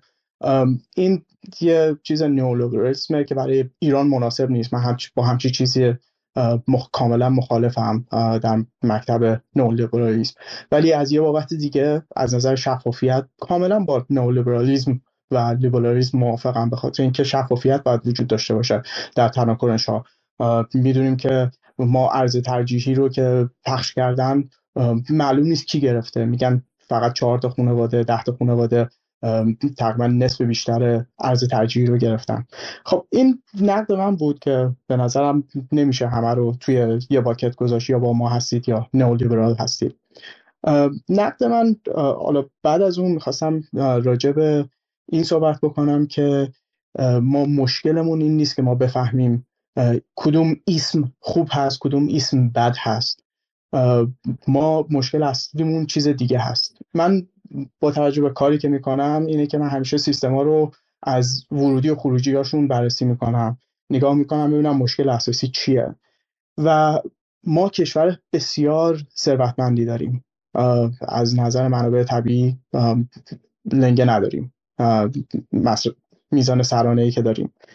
من سه تا نکته می‌بینم در این اقتصادی که به نظر من یک اقتصاد آبکش هست. از این بابت که ما ورودی زیاد داریم ولی هیچ آبی تو اون آبکش نمیمونه به خاطر اینکه سوراخ‌هایی که وجود داره زیاده. و این سوراخ‌ها بیشترش برمیگرده به رانت. و اینکه چه گروهی چه اسمی چه جناهی این رانت ها رو دارن کاری ندارم. من نگاه می‌کنم ببینم که مشکل اساسی چیه. و همه باید آگاهی داشته باشیم راجع به اینکه مشکل اساسی اون سوراخ های اساسی اقتصاد چیه و من به نظرم اون چیزی هست که ما باید بهش بپردازیم به جای که به این اسم و اون ایزم بخوایم گیر بدیم. یه چیزی که من بسیار زیاد دیدم مشکل بانکه البته خوشبختانه دیدم که آقای جبرائیلیش به صورت کاملا شفافی راجع به خلق پول بانک صحبت کردم و من به نظرم خیلی نکته مثبتیه. چون من هیچ وقت نشینده بودم که ایشون حرف بزنن. اینکه ما سالیانه ببخشید روزانه یه چیز اولوش 5 همت 6 همت 5000 همت همینجور خلق پول داریم. میشه هولوش 10 15 میلیون دلار در روز که عدد بسیار بزرگی هست. تقریبا نزدیک 5 درصد پول نفت هست که تولید می‌کنیم. این عدد بسیار بزرگی هست که خرج میاد تو بازار و به افراد خاصی هم می‌رسه پسرخاله پسرعمو و رفقا به اصطلاح. این مشکل یکی از مشکلاته. مشکل دوم که بزرگتر هست و مشکل سوم که بزرگتر از بزرگتر هست اون رو هم میگم. مشکل دوم به نظر من ارز ترجیحیه. ارز ترجیحی ارزی هست که ارزونه. همیشه هر وقت دو قیمت داشته باشین به هر دلیلی کسی که بتونه سیبیل کرد بکنه آشنا داشته باشه رفیق باشه می‌تونه بره ارزون بخره میاره گرون میفروشه. همیشه بوده همیشه هست. همه علیه السلام نیستن که بخوان درست به فکر مردم باشن. ارز ترجیحی ارز دزدیه. آدمای مخصوصی می‌گیرن همه نمی‌تونن بگیرن. اگرم بگیرن بیشترش رو یه سری آدم بزرگ می‌گیرن. و این یکی از مواردی هست که سوراخ آبکش اقتصاد ایرانه. تا اونجا که می‌دونم هولوهوش سی میلیارد دلار اختصاص داده شده برای در همین الان با عرض نه 4 و 200 بلکه 28 و 500 اختصاص داده شده که داده بشه. خب این ارز کجا میره؟ تو جیب من و شما که نمیره. مردم ایران. حالا من که تو کالیفرنیا هستم شما که تو لندن هستین ولی مردمی که تو ایران هستن پدر مادر من.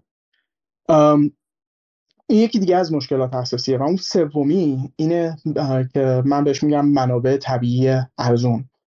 منابع طبیعی ارزونی زمانی بود که ما در حقیقت بریتش پترولیوم اون زمان قدیم میومد و نفت رو ارزون از ایران می‌گرفت و یه درصد خیلی ناچیزی به ایران می‌داد و می‌برد و پولش در لندن تبدیل می‌شد به در حقیقت توسعه.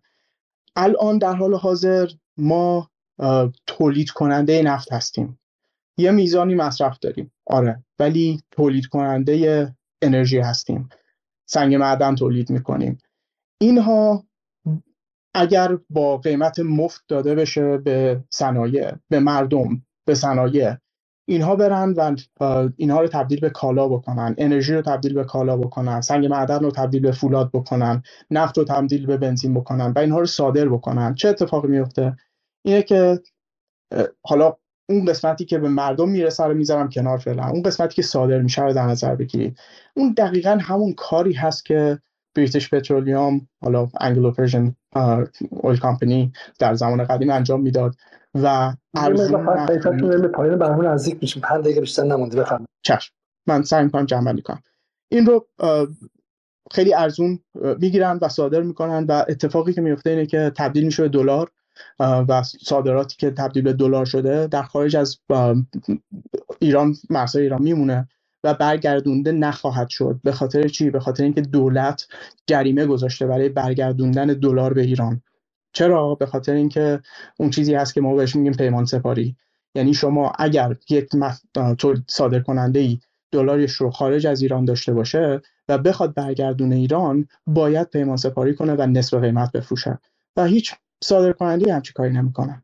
حالا این هم یک روش دیگه ای هست که اقتصاد آبکش ایران رو آبکشتر می‌کنه و نمی‌ذاره هیچ کدوم از این پول ها داخل ایران بمونه و ارزها تبدیل میشه به خونه هایی در تورنتو که گرون میشن در ترکیه که گرون میشن.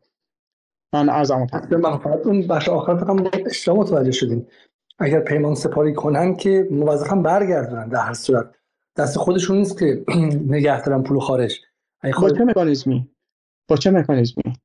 همون مکانیزم پیچیده ای که به تراستی هایی میدن اصلا پول وارد ایران نمیشه. شما قولم اشتباه فهمیدید پولی جابجا ما برای دور زدن تحریم باید ده دور پول رو بچرخونیم تا وارد ایران بکنیم. حالا شما می‌خوایم وارد با اون ده دوری که ما خودمونم نباید بفهمیم می‌خوایم اجازه بدیم که اجازه بدیم که اون شفاف بشه.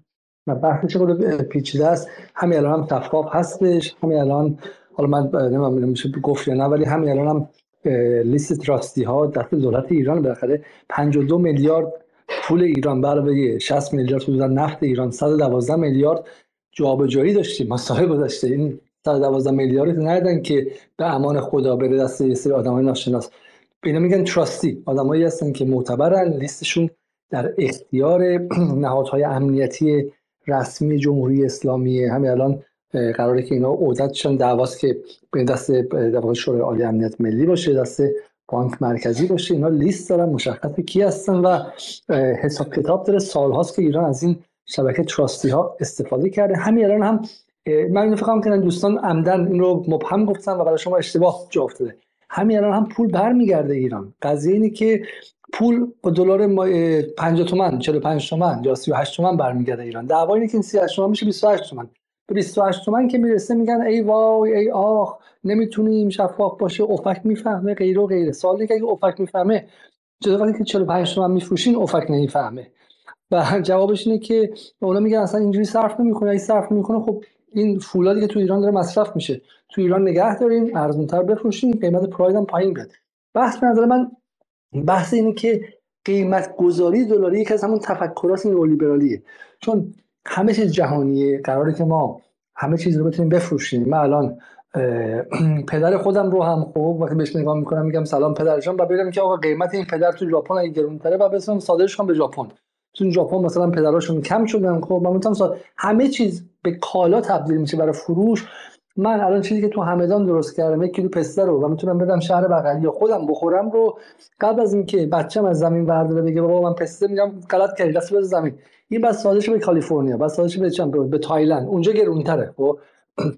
این نوع نگاه این نوع نگاه نگاه قشنگ نئولیبرالی همه چی برای صادراته. خب؟ حالا برای چه کشوری؟ کشوری که به شکلی پولش هم خیلی به قول شما راحت نمیره بیاد و در داخل هم داره مارکتی داره. حرفی که ما داریم می‌زنیم چیه؟ اینه که این تفکر ایدئولوژیک ببره کنار. ما باید نگاه کنیم آقا چه چیزی میشه صادر کنیم خب سودش بیشتره. چه چیزی در داخل مارکت داره؟ بازار داره. اگه ما بنزینمون داره تو ایران مثلا مصرف میشه نمیگم برای مصرف زیادی و ارزان قیمت. ولی این انتخاب ما انتخاب دولت ملیه که آقا این بنزین رو ما بدیم به مردم ایران یا صادر کنیم. خب الان خاویار ایران داره همش صادر میشه. شما نمی‌بینید. خب خیلی هم کسی ناراحت نیسته چون یک جنس لوکسه. کسی نمیگه آقا من چرا خاویار نمی‌خورم تو ایران؟ چرا همش بس صادر شه؟ که قیمتش هست مثلا کیلوی 2000 دلار خود داره صادر میشه و مشکلی هم نیست ولی اگر یک کالای اساسی که در ایران نیاز ضروریه بخواد صادر شه من به عنوان شهروند و دولت به عنوان نماینده من حق داره بگه آقا اینو صادر کردی. همین دعوا سر پتروشیمی ها سر فولاد و غیره تا حد زیادی اینه و دومیش این که این نرخ گذاری چرا باید دلاری باشه؟ در حالی که قیمت دستمزد ها در ایران ریالی مونده حالا این بحث بحث خیلی طولانی که ما این اونور انجام دادیم. در مورد بحث آبکش من باید چیز اضافه کنم. اتفاقا شما میگیم ما به ایسم ها نداریم. آن چیزی که آن چیزی که این آبکش رو به وجود آورده و این رانت ها رو به وجود آورده و رانت های بیشتری هم به وجود میاد اتفاقا همین لیبرالیسمه همین نئولیبرالیسم به معنای دیرگولیشن مقررات زدایی خصوصی سازی حد اکثری و کندن هر چیز از دولت حالا من از آقای جبرئیلی پرسیدم ایشون جواب ندادش. ولی همین الان مولد سازی کار خوبی باشه. ولی اگر احساس این باشه که آقا اصلا دست دولت هیچی نباشه خب؟ دولت ازش هر چی بکنیم بهتره. اندازش و کوچیک شه این تفکر ایدئولوژیکه. چرا بعد از اتفاق بیفته؟ خب؟ چون دولت تنبله. خب من با جبرئیلی بعد گفتش که توی چین 500 تا شرکت بزرگ اول چین از هزار تا دولتی هن. آیا تنبلن آیا بهرهوریشون پایینه. به این به انگلیسی میگن واشینگ baby with bath water. درسته؟ یعنی آش رو با جاش برد. به جای صورت مسئله رو حل کنی صورت مسئله رو پاک کردی و من نمیگم از دولتی بمونن ها. من میگم دولتی بودن خصوصی بودن اینها انتخاب هایی که در لحظه میشه انجام داد. من توی برنامه که در مورد قرن نژادم یه نفری صحبت کردم توضیح دادم که آقا ریلوی انگلیس رو دولتی بود خصوصی بود بعد ملی کردن بعد دوباره خصوصی کردن بعد دوباره ملی کردن. بنا به اقتضاعات دولت ملت در لحظات مختلف تاریخی تصمیم گیری کردن. ولی به جهان سوم که می‌رسه میگن خصوصی الا و بلا از دولت و دولتی زدایی دولتی زدایی هم هست. کلمه دقیقش دولتی زداییه. چون می‌تونه به شکل آقازاده ای که باباش وزیره اون بگیره و عملا نیمه دولتی باشه. ولی مهمه که دولت به مسابقه نماینده 85 میلیون ایرانی بالا سرش نباشه. الان فولاد عملا دولتیه. ولی تا یه حدی دولتی زدایی شده. من من دیگه نمی‌تونم از فولاد طلبکار باشم که آقا چرا این سیاست اینجا و اونجاست؟ میگه تو چه رپی داره؟ خب ما سازمان مستقل و غیره هستیم. الان بحث حال زیادی اینه. و بریم از این بحث رد چون بحث بحثای تخصصی حالا سر این قضیه هر از این سیستم ها روش وای میسیم آن چیزی که من برای بحث امشبش می‌خوام اشاره کنم این که هر از این گزارها اگر به یک گزاره مطلق تبدیل شد که کارخانه ها همیشه باید خصوصی شوند. شما بدونید که اونجا با ایدئولوژی طرفید اونم ایدئولوژی نئولیبرالیسم. همونطور برعکسش اگر کسی بگه کارخانه همیشه باید دست دولت بمانند اونجا شما با ایدئولوژی طرفید خب، من میگم که اما اگر ما هورایزن یا افقمون این باشه که چه چیزی برای منافع ملی بهتر است؟ چه چیزی هم بهرهوری رو بالا می‌بره. همین که منفعتش به همه 85 میلیون ایرانی می‌رسه اون موقع بعد ما تاکتیک های مختلف هم می‌تونیم انتخاب کنیم.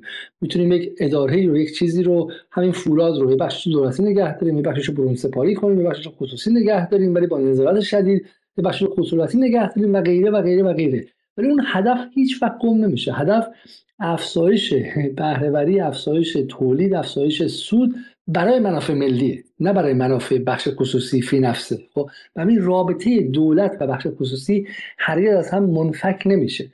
در جهان غنی نژاد دولت یک ناظری که فقط با مواظب باشه که فولاد کسی پول فولاد رو نخوره. و فولاد مثلا چه می‌دونم حقوقش رعایت چیه؟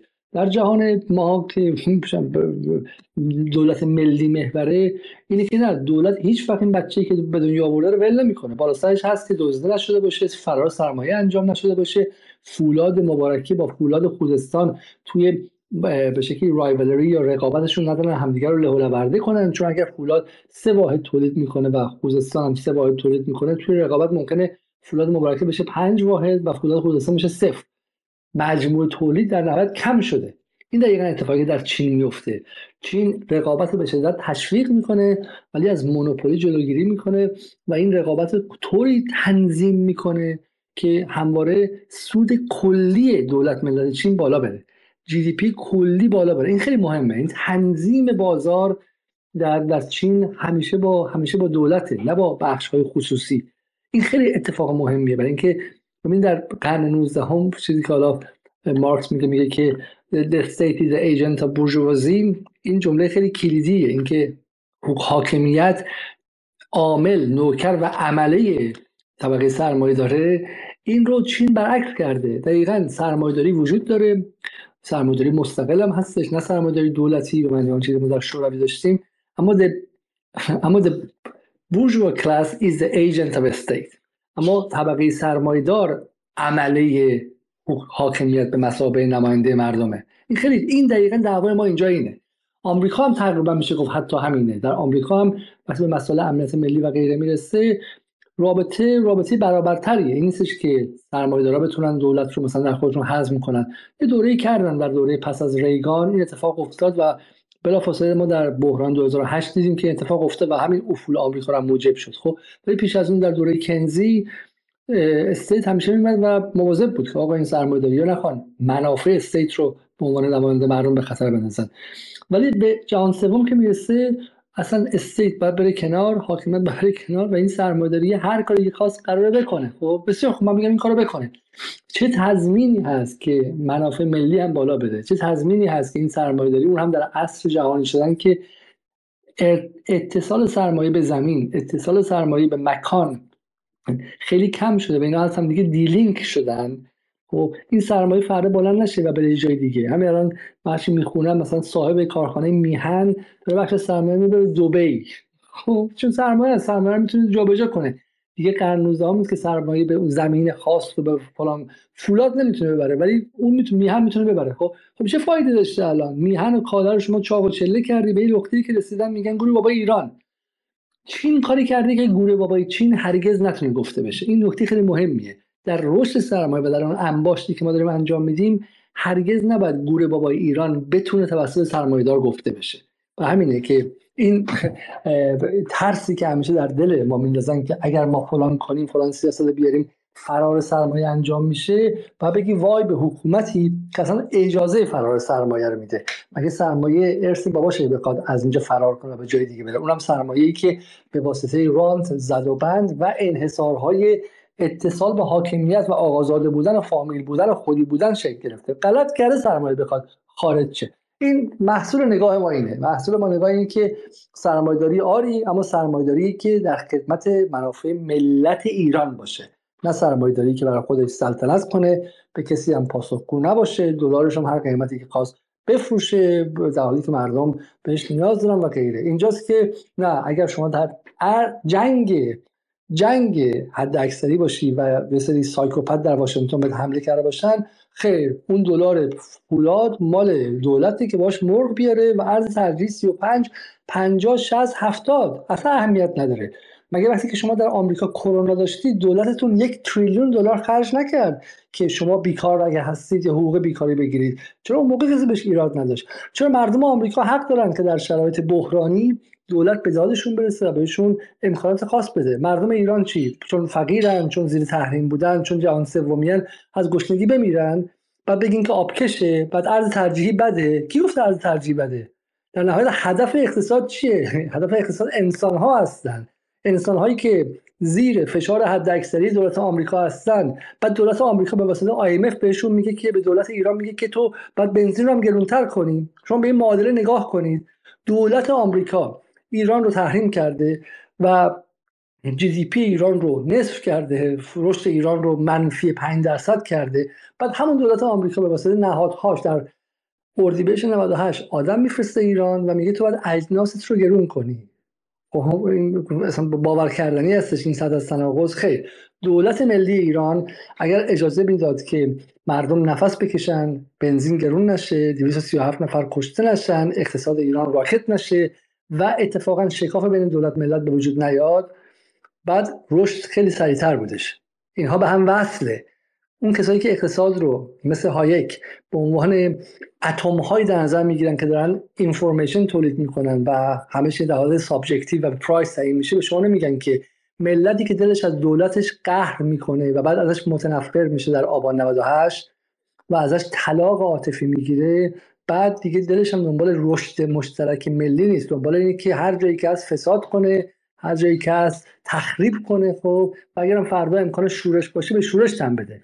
از دل اون رشد ملی به وجود نمیاد. انسان موجودی پیچیده چند لایه اجتماعی روانی و فرهنگیه. نه یک اتم های بیشکلی که در فلسفه هایک هست و فقط قیمت اینها رو به چپ و راست می‌بره. همین نه ارز ترجیحی اگر لازمه لازمه. اگر توش دزدی میشه دولت ایران که می‌تونه داخل ماشین های مردم رو نگاه کنه که کی رو سرش خود افتاده و نیافتاده حتما می‌تونه بفهمه که کدوم آدم ها 10 میلیارد و 15 میلیارد رو برداشتن بردن و نیوردن. اینها رو باور نکنید شما. ببینید من به شما چیزی در غرب بگم و دیگه این پرحرفی تموم کنم. هر وقت در غرب قراره که به سوشال ولفر سیستم یا نظام تامین اجتماعی حمله بشه یک آدمی یک خانمی نشون میدن. یک الیزابتی هستش که رفته چه می‌دونم حقوق بیکاری گرفته ولی به جای اینکه تو کشور بمونه دنبال کار بگرده رفته مثلا در سواحل اسپانیا داره آبجو می‌خوره و به ریش هم, هم داره میخنده. و همه روزنامه دست راستی مثل دیلی اکسپرس Daily Mirror Daily Express و Daily Mail و اینا راه میفتن که باید حقوق بیکاری رو قطع کنیم حقوق بیکاری رو قطع کنیم. این قصه های مستاخ ها همیشه هست برای حمله به به شکلی progressive policy ها و سیاست های رو به جلو. در ارز ترجیح دزدی بوده. مگه شهر هرته دزدی میشه مگه مگه میشه دزدی باشه 10 میلیارد؟ برن بگیرن قوه قضایی داره کشور. یا state هستش یا نیستش. اگه state نیستش که خب با چی و به زندگی شخصی من کار داره به چیزای دیگه کار داره و غیره. اما اگه state هست که نمی‌تونه در ده میلیارد دزدش که؟ هر ترجیحی گذاشته اینو بتونه regulate کنه. اما شما میگه اصلا ترجیحی نباشه. میگه که آقا قیمت مرغ بشه 100 هزار تومن برنجم اونقدر بشه. مردم ایران غذا نداشته باشن. بعد ما با آمریکا بجنگیم. خب این معنادار نیستش. مردم هم میرن بغل بی بی سی اینترنشنال وایمیستن. میگن این دیگی که واسه ما نمیجوشه بذار کله سگ توش بجوشه. و همین نه. وظیفه state هست که به اساس همون اصل چلوسی که خوندم خوراک اولیه مردم رو فراهم کنه. اگر راه های ارتباطی با جهان قطع ورود و خروج برنج راحت نیست دولت وظیفه‌شه که دو کیلو برنج در ما بده یک کیلو گوش بده مرغ بده و غیره. همونطوری که در 8 سال جنگ با سالی 5 میلیارد دلار 5 میلیارد دلار بودجه همه اتفاقات میافتاد و یک نفر در کل جنگ 8 سال ایران از قحطی نمرد. خب از قحطی نمرد و در دوره فشار حداکثری بسیاری آدم ها سرهای گرسنه رو بر زمین گذاشتن. و بچه های کارم توی توی زباله گردها بودن. برای همین ما وقتی که از هایک حرف می‌زنیم از چیزای دیگه من ممکنه که بحث اقتصادی و اقتصاد خورد کلان ندونم اما این بحثات هم به اقتصاد رفتی نداره. بحث بحث های فلسفی و بحث های فلسفه سیاسی. سوال از من کامنتی بدم. از استیتی که می‌خوایم از شرایطی که می‌خوایم برای زیست جمعیمون. بفهمه ببینید شما اول کار یه لیبل چسبوندید. گفتین هر بحثی که حالا شما دوست نداشتید گذاشتید اسمش رو لیبرالیست اگه قرار بود که مثلا پهپادها هم می‌خواستن ساخته بشن در ایران قرار بود بهشون بگن که این معادلات مکانیک سریالات یا نبیر استوکس رو نمی‌تونیم اعمال بکنیم چون ایمپریالیستیه است. همچین تهدیدایی درست نمی‌شد. قانون طبیعت رو نمیشه برخلافش شنا کرد. شما هر وقت که چند قیمت داشته باشید برای یک کالا دوزی توش میاد. شما نمی‌تونید در رو باز بذارید و بگید خواهش می‌کنم دوزی نکن یا من سرباز می‌ذارم دوزی نکن. شما دوز رو هم آویزان بکنید به دار یه دوز دیگه میاد. اون دوز رو هم آویزون کنید دوز دیگه میاد. شما باید سیستم رانتی رو ببندید. و من گفتم بهتون از بیرون نگاه کردم به مسئله. نگاه کردم ببینم چند دلار ایران درآمد داره. چقدرش خارج میشه از آبکش ایران. گفتم که بانک ها یه چیزی اولوش ده میلیون دلار میریزن از سوراخ اقتصاد بیرون. ارز رانتی بود که بهتون گفتم ارز ترجیحی که اولوش 50 میلیون دلار در روز میشه. و اون هم منابع طبیعی بود که یه چیزی هولوش 100 میلیون تقریبا نصف درآمد نفتی میره بیرون. این رو باید ما نگاه بکنیم ببینیم چجوری می‌تونیم این منابع رانتی رو ببندیم. نمی‌تونیم بگیم ما سرباز می‌ذاریم که نتونه این کار رو بکنه.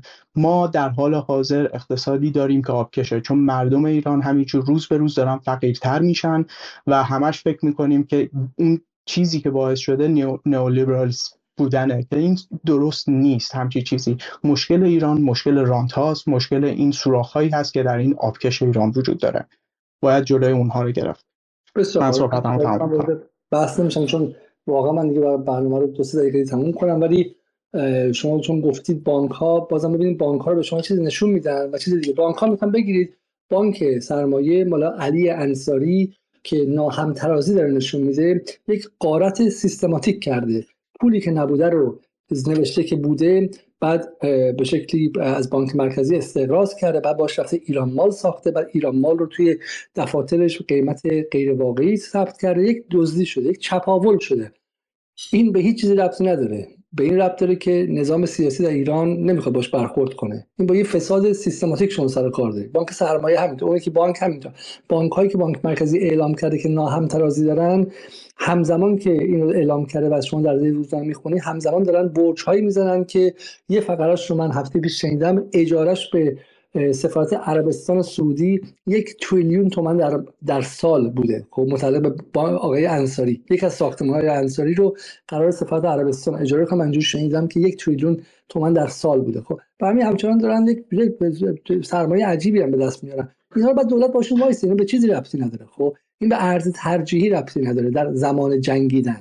در زمان جنگیدن اینکه آرد رو شما در بیارید از حلقوم بچه های فقیر ربطی نداره. اینکه شما کپون بدین ربطی نداره. ببینید اینکه کپون رو به رغم اینکه 6 سال 7 سال از باز از آغاز دوباره تحریم ها در ایران کپون رو به مردم نمیدن ولی در انگلستان انگلستان بعد از کرونا بلافاصله فود بنک ها آغاز به کار می‌کنه. بلافاصله فود بنک ها آغاز به کار می‌کنه. این یعنی چی؟ یعنی در ایران در اون تفکری که میگه آقا مگه به کپون مگه ما می‌خوام به عقب برگردیم؟ کپون بدیم به آدم ها اصلا خیلی وحشتناکه ممکنه کپون آدمو تو بازار سیاه بفروشن و پولداران بگیرن غیر پولداران بگیرن.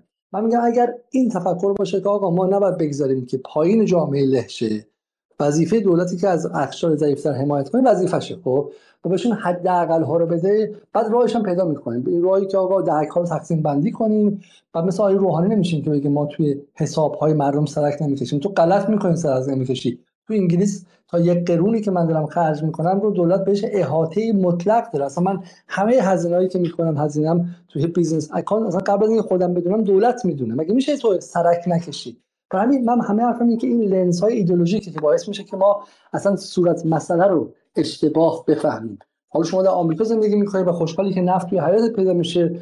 من نگاهم رو به ایران یک جامعه در حال ساخته شدن یک دولت ملت جوانی که زیر صد تا ضربم هستش. خب من معتقدم که اینجا اصلا واحد نگاه کردن ما دولت ملت نه آدمایی که بخوان توی خونهشون نفت پیدا کنن یا پولدار شن یا غیره. مهم اینه که این جامعه باید در مجموعش پولدار شه. خب و در این پولدار شدن نباید به بخشهایی چنان لهشن که بحثشون شورشی در بیاد تجزیه طلب در بیاد بپیوندن به این گروه و گروه و جنگ داخلی شه. جنگ های داخلی دور ما اغلبش از این رشد های نامتوازن سرمایه اتفاق افتاده. ولی این بحث خیلی خیلی طولانی که بعد یه شب دیگه انجام بدیم. اگر از بدیم من خدافظی کنم و آیه خراسانی شما می‌خوایم جنبندی کنید؟ بله من خیلی کوتاه بگم. یه سری الان دوست عزیزمون که صحبت می‌کردن ما ما یه سری مفاهیم داریم که همینطوری رهان و هی رهلن فکرن. ولی تقریبا یعنی خیلی جدی ما اینقدر بدیهی فرضشون می‌کنیم خیلی جدی راجبشون حرف نمی‌زنیم. مثلا در رانت حرف می‌زنیم. مثلا ما مشخصا به چی میگیم رانت؟ ما می‌دونیم آره تو این اقتصاد رانت هست. ولی اصلا اساسا دولت جدید دولت های جدید شیوه های سازماندهی رانت هم. خب یعنی رانت رو اگر مبناش مبنای خیلی یه تفسیر ریکاردویی خیلی مقدماتی داشته باشی به عنوان آن گیند اینکام یعنی چیزی که درآمدی که شما حاصل نمی کنید ولی دارید خب؟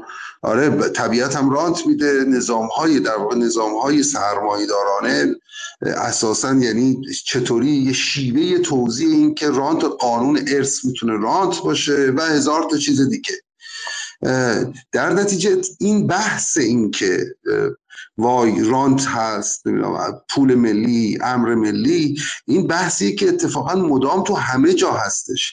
تقلیل کشورهایی که مثلا یا آقای مثلا دهه هفتاد این ترم دولت رانتیه رو اینا طرح شده بود و خب الان کسی درباره کشورهایی مثل ایران که انرژی دارن با عنوان دولت رانتیه خیلی حرف نمی‌زنن. چون دولت رانتیه فقط کل دولت ملت رو بر اساس یک رابطه پولی می‌خواد نشون بده. من می‌خوام بگم یه مقدار در واقع این این نگاه یه مقدار نیاز داره که ما یه مقدار دقیقتر مفاهیم رو بسنجیم. ضمن که ببینید ما چیزی به نام در واقع طبیعت بشری که طبیعت بشر اینه. اصلا کل قصه اینه که یه نهاد لوایتان طوری به اسم دولت ساخته میشه برای اینکه بخشی از این طبیعت رو کنترل کنه. وگرنه آبزم می‌گفت طبیعت بشر این که همدیگه رو پاره کنن. اتفاق کل قصه این که اگر بپذیریم چیزی به نام طبیعت بشر وجود داره بخشی از کارکرد دولت اینه که سویه های از این در واقع رفتار داخل گیوم طبیعی رو کنترل کنه مگر دولتی معنی نداره. قرارداد اجتماعی معنی پیدا نمی‌تونه بکنه که.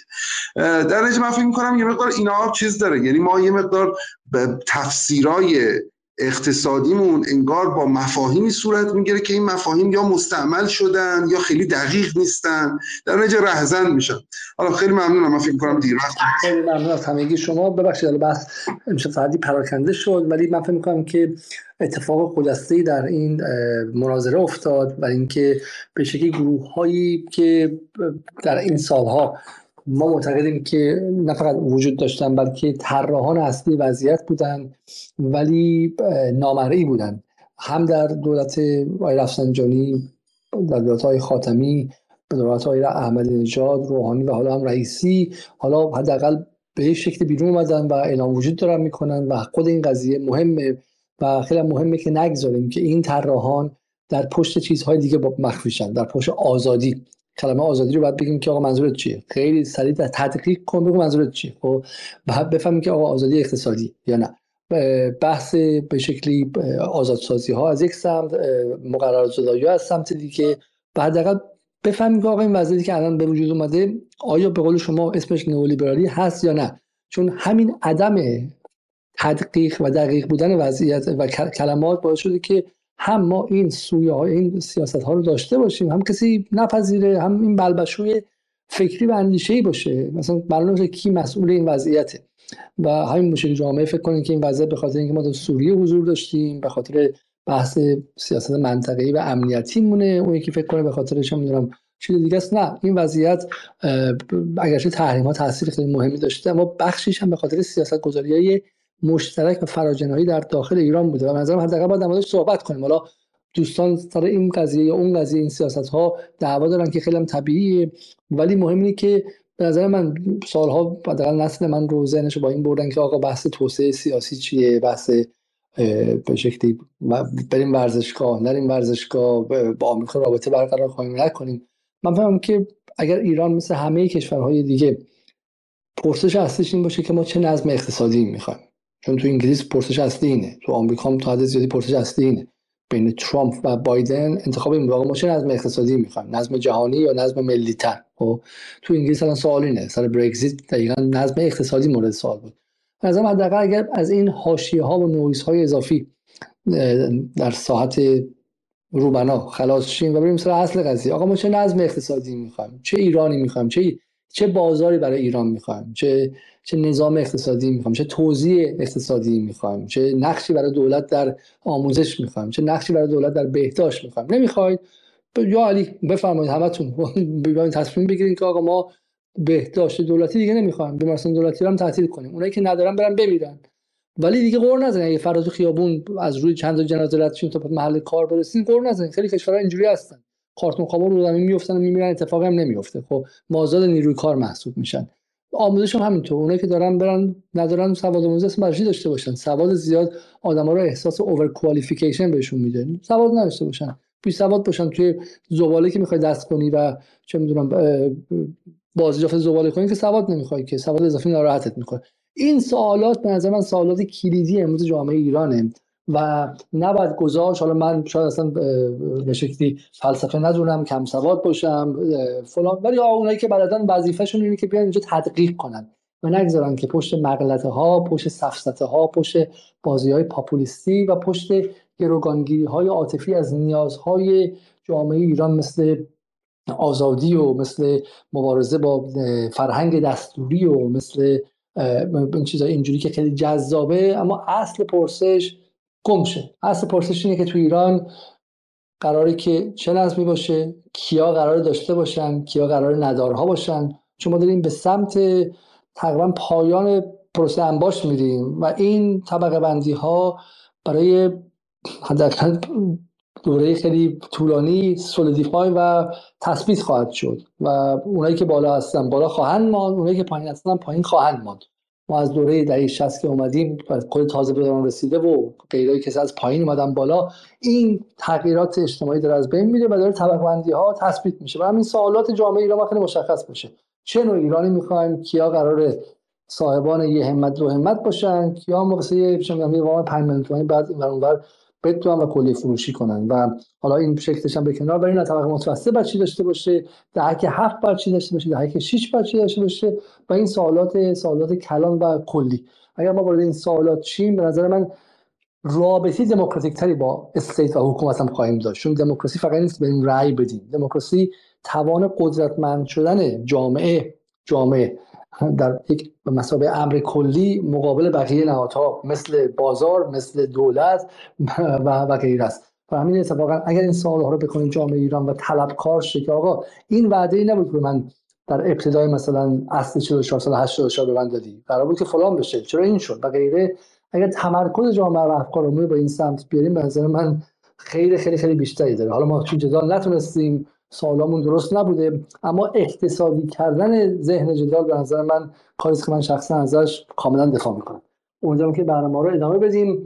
به زودی امیدوارم که این هفته یه مجموعه برنامه روی توسعه داشته باشیم و باز کردن مفهوم توسعه. کسا از کجا اومد؟ چگونه مفهومی که به پس از جنگ جهانی دوم مربوطه؟ خیلی خیلی بحث کلیدیه و اگر اون رو دنبال کنید به نظر من کل از این مسائل حول نئولیبرالیسم مشخص میشه. این مفهوم نئولیبرالیسم مفهوم من درآوردی نیستش. از توضیح زنده چند مرحله تاریخی خیلی خیلی مهمه و صبور باشید با ما ببینیم که ما می‌تونیم این رو برای شما توضیح بدیم و امیدواریم که بتونیم شما رو اقناع کنیم. تا برنامه دیگر شب روزتون خوش و خدا نگهدار.